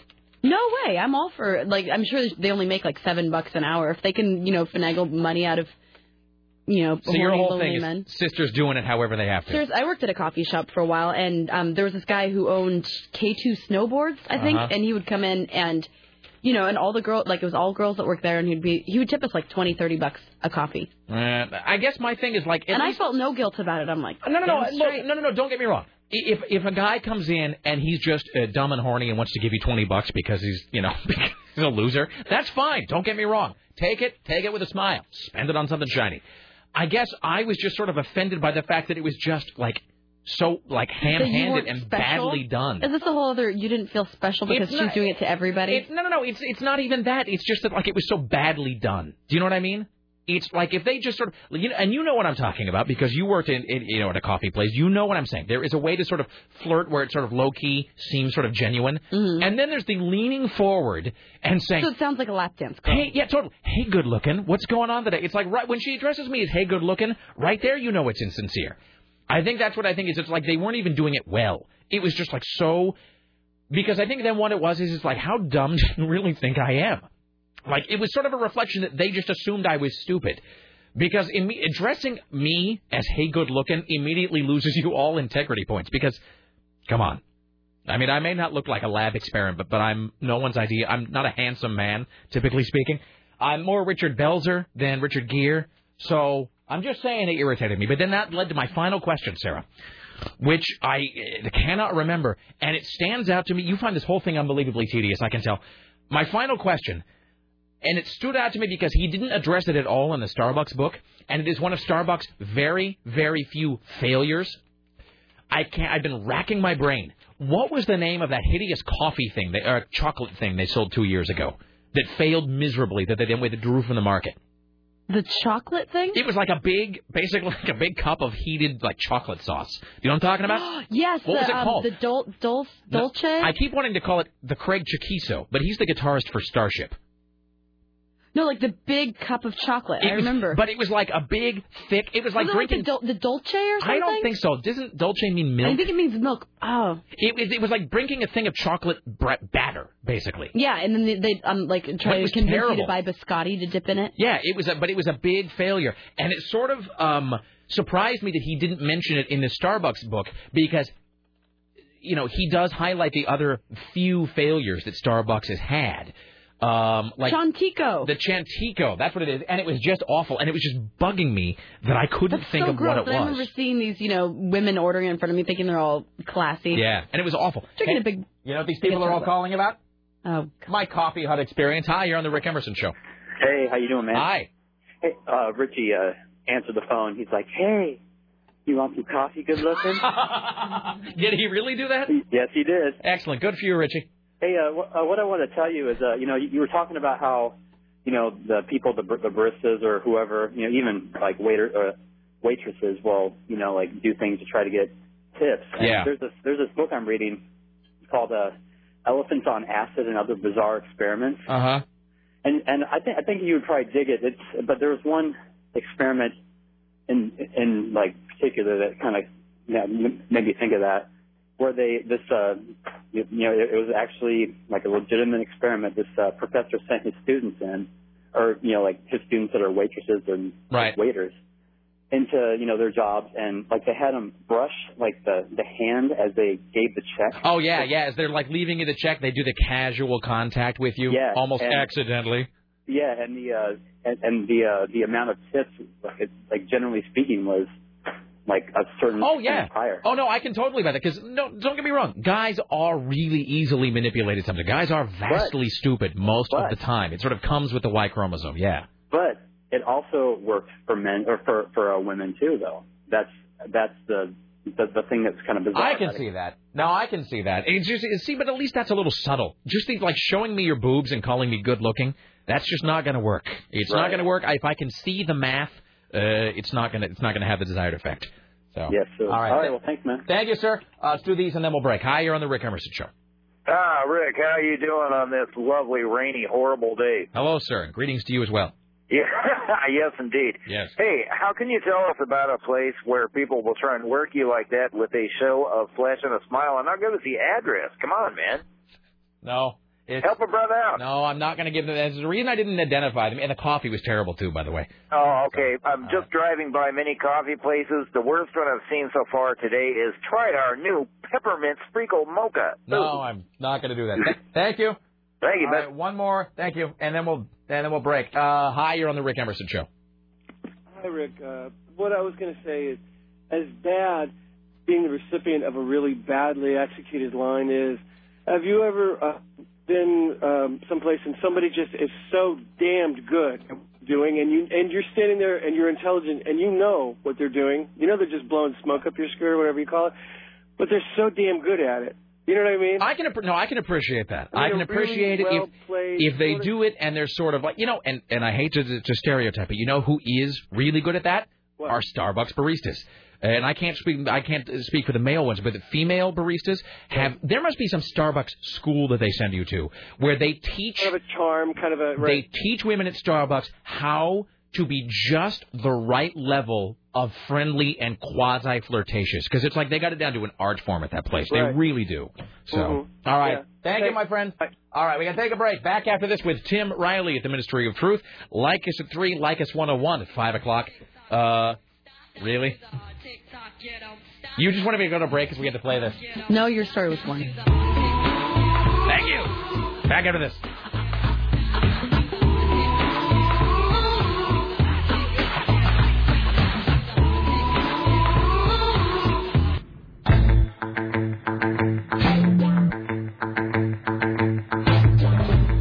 All right, I got the most horrifying email from Storm.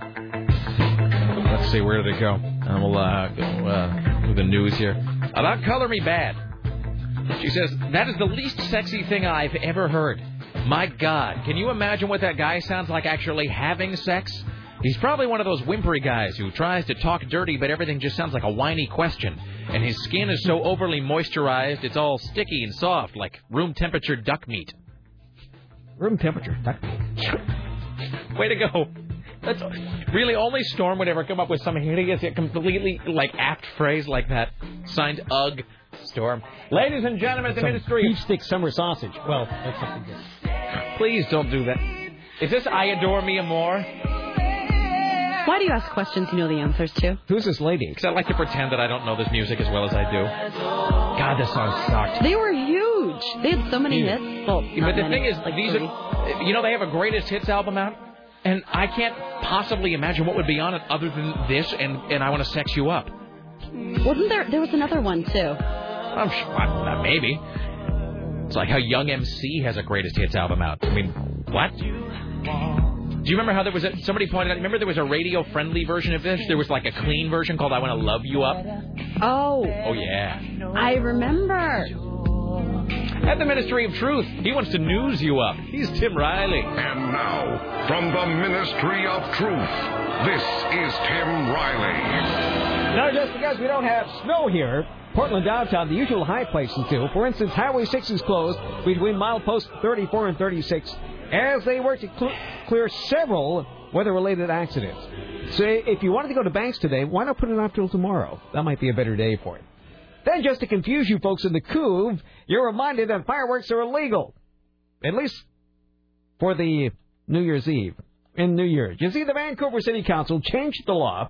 Fireworks may only be legally discharged in the Couve from June 28th through July 5th. Wait, All why are other they- times. Oh, because of New Year's.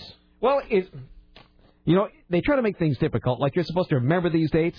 Yeah. It, it's like my garbage company. I'm supposed to remember what dates to throw out tin cans and cardboard because they don't pick them up every week. Well, I mix everything together. You guys can. Oh no, me too. I, you know what? I don't care about the environment if you're going to make it difficult. No, and you know it's it's like they put those. Uh, Take that, Al Gore. They put those the various like what do I have like a yellow plastic tub or something and like a like a brown plastic trash can and then like a regular metal. You know what? To me, they're all just trash cans. Left wingers and do-gooders. Yeah, when- written. When you give me like some green plastic tub with hinges on it, you know what that is? You just giving me another trash can. Yeah. That's all it is. I don't bother. I don't sort. I don't stack. I don't organize. I don't separate. I don't care. I spindle, fold, bend, staple, and mutilate at every opportunity. If fish are stupid enough to choke on plastic bags, then so be it. Well, smarter fish will evolve. That's true. I mean, really, that's exactly what we that's what we need here. Well, that's all I have for now. I'm not going to promise any more snow because it's probably wrong. You're not going to promise snow at 10:14 p.m. No, I'm not. I'll come back tomorrow with more prognostications that never come true. You just said prognostications. I am. Look at Excellent. you. Well done. All right, I'm trying to find "I Want to Love You Up." It's not on YouTube. Oh, I found another Color Me Badd song. Really? Really? Of course. Why? Okay. Do you know this one? Remember when? No. I hear a projector. Oh God, are they? Is this a video where they're watching Yeah. home movies? Tim Riley, ladies and gentlemen, is greatest newsman in the history of the world. Yeah, we only have a few minutes. Let's just play Color Me Badd songs. yeah, because that's what everybody's clamoring for. And then let's let's play a dental drill over and over again. That's okay. I'm busy trying to find "I Want to Love You Up" for no reason. I don't even know this song. Oh, it looks like an updated one. They look- They look like they're wearing late 90s gear. God, this is probably their. Um, They were in cross colors. no, that was during this time. Nothing could be harder. This is like their Dirty Dog album. Oh God, really? Did you just make that reference? I really did. You know why I love you? Because you know what I'm talking about. Oh, I do. I can pretend that I don't get your obscure New Kids on the Block references, but I get every one of them. I'm only getting Boy, this is terrible. Better find I Want to Love You Up. Uh huh. Hoping maybe time will help you see it. Yeah, I can't. I can't find the uh, the clean version of "I Want to Sex You Up." Oh, there's a remix, and and there's an extended mix. Who would possibly need an extended Four mix? just isn't enough. Yeah, the extended it's longer by a whole minute and a half. Jesus. Let's see. Is there a remix? Hold on. Let me see if I can get this remix of "I Wanna I Wanna Sex You Up" to play. It's not labeled explicit, so let's hope that it's radio friendly. This is the most. This is the biggest waste of technology right now. This.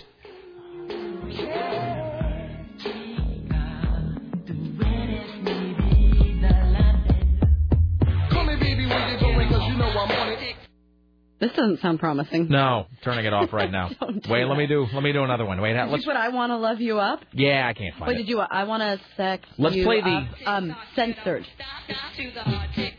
This is the smoothed out version. Oh God, really? That girl is poison. My generation is full of shame. My generation created so much bad music. That's right. you are a tard. Let's take an already interminable song and make it even more excruciating. Is this just instrumental, Rick? Who would clamor for this? I, I don't know. Like I, you're asking me like I know. Like I'm really familiar with the quote smoothed out version. Oh, in your face. There's some singing. Why am I doing this to myself and to the audience? I don't know. No. All right. You know what I do have to play here.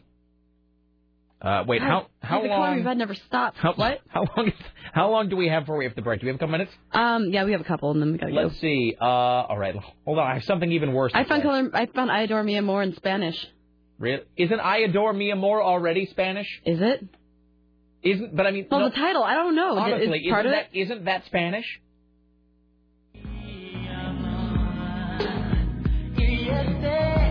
Wow. it? I don't remember it being Spanish. I I don't know. Okay, I've got something worse. Who wants to hear a tribute song to Laci Peterson? I don't know. Your mouth says no, but your eyes say yes. This is called Remembering Laci by John Strand Really? on the Rick Emerson Show. Remembering Laci, how her smile would make you smile.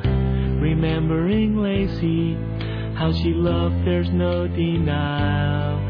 Now the angels hold her gently, and little Conner's with her too. And she smiles and says, We're alright, and we send our love to you. oh, hold that note. So full of life and happiness was pretty Laci's life. With little Conner on the way, just made things seem so right. Still the two of them together from the start to heaven's door. And she smiles and says, We love you to the one she's loved before. We have to break? Yeah. Okay. I feel so sorry for anybody listening who has perfect pitch. That must be like having ten penny nails driven into your eardrums. Let's break, shall we? From downtown. Let's break, shall we?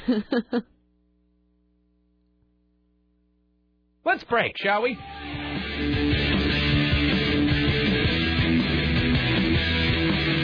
The tears that fell made flowers bloom on earth in heaven too. And little Conner runs and picks them. Mama, these for you. Now the angels are preparing special tributes from afar. As you gaze into the heavens, look, the Laci Conner star.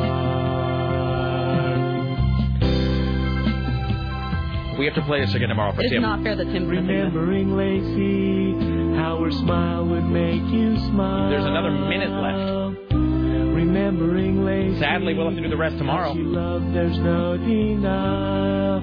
Now the angels hold her gently, and little Conner's with her too. And she smiles and says, We're all right, and we send our love to you. That really hurts. Oh. And we send our love. I'll have to do the rest tomorrow. All right. We want to thank singing the radio correspondent Lisa Desjardins. Join us tomorrow when we will have Aaron Geek in the City Duran with us. Uh, Rick Emerson Show produced today and every day by the lovely and talented Sarah. Dillon for AM 970. Solid State Radio in the newsroom.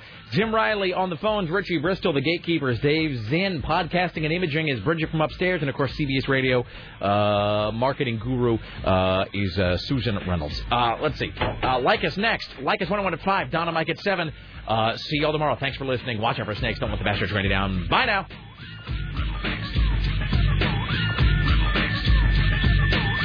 I've had a press than a paedophile, or a murderer.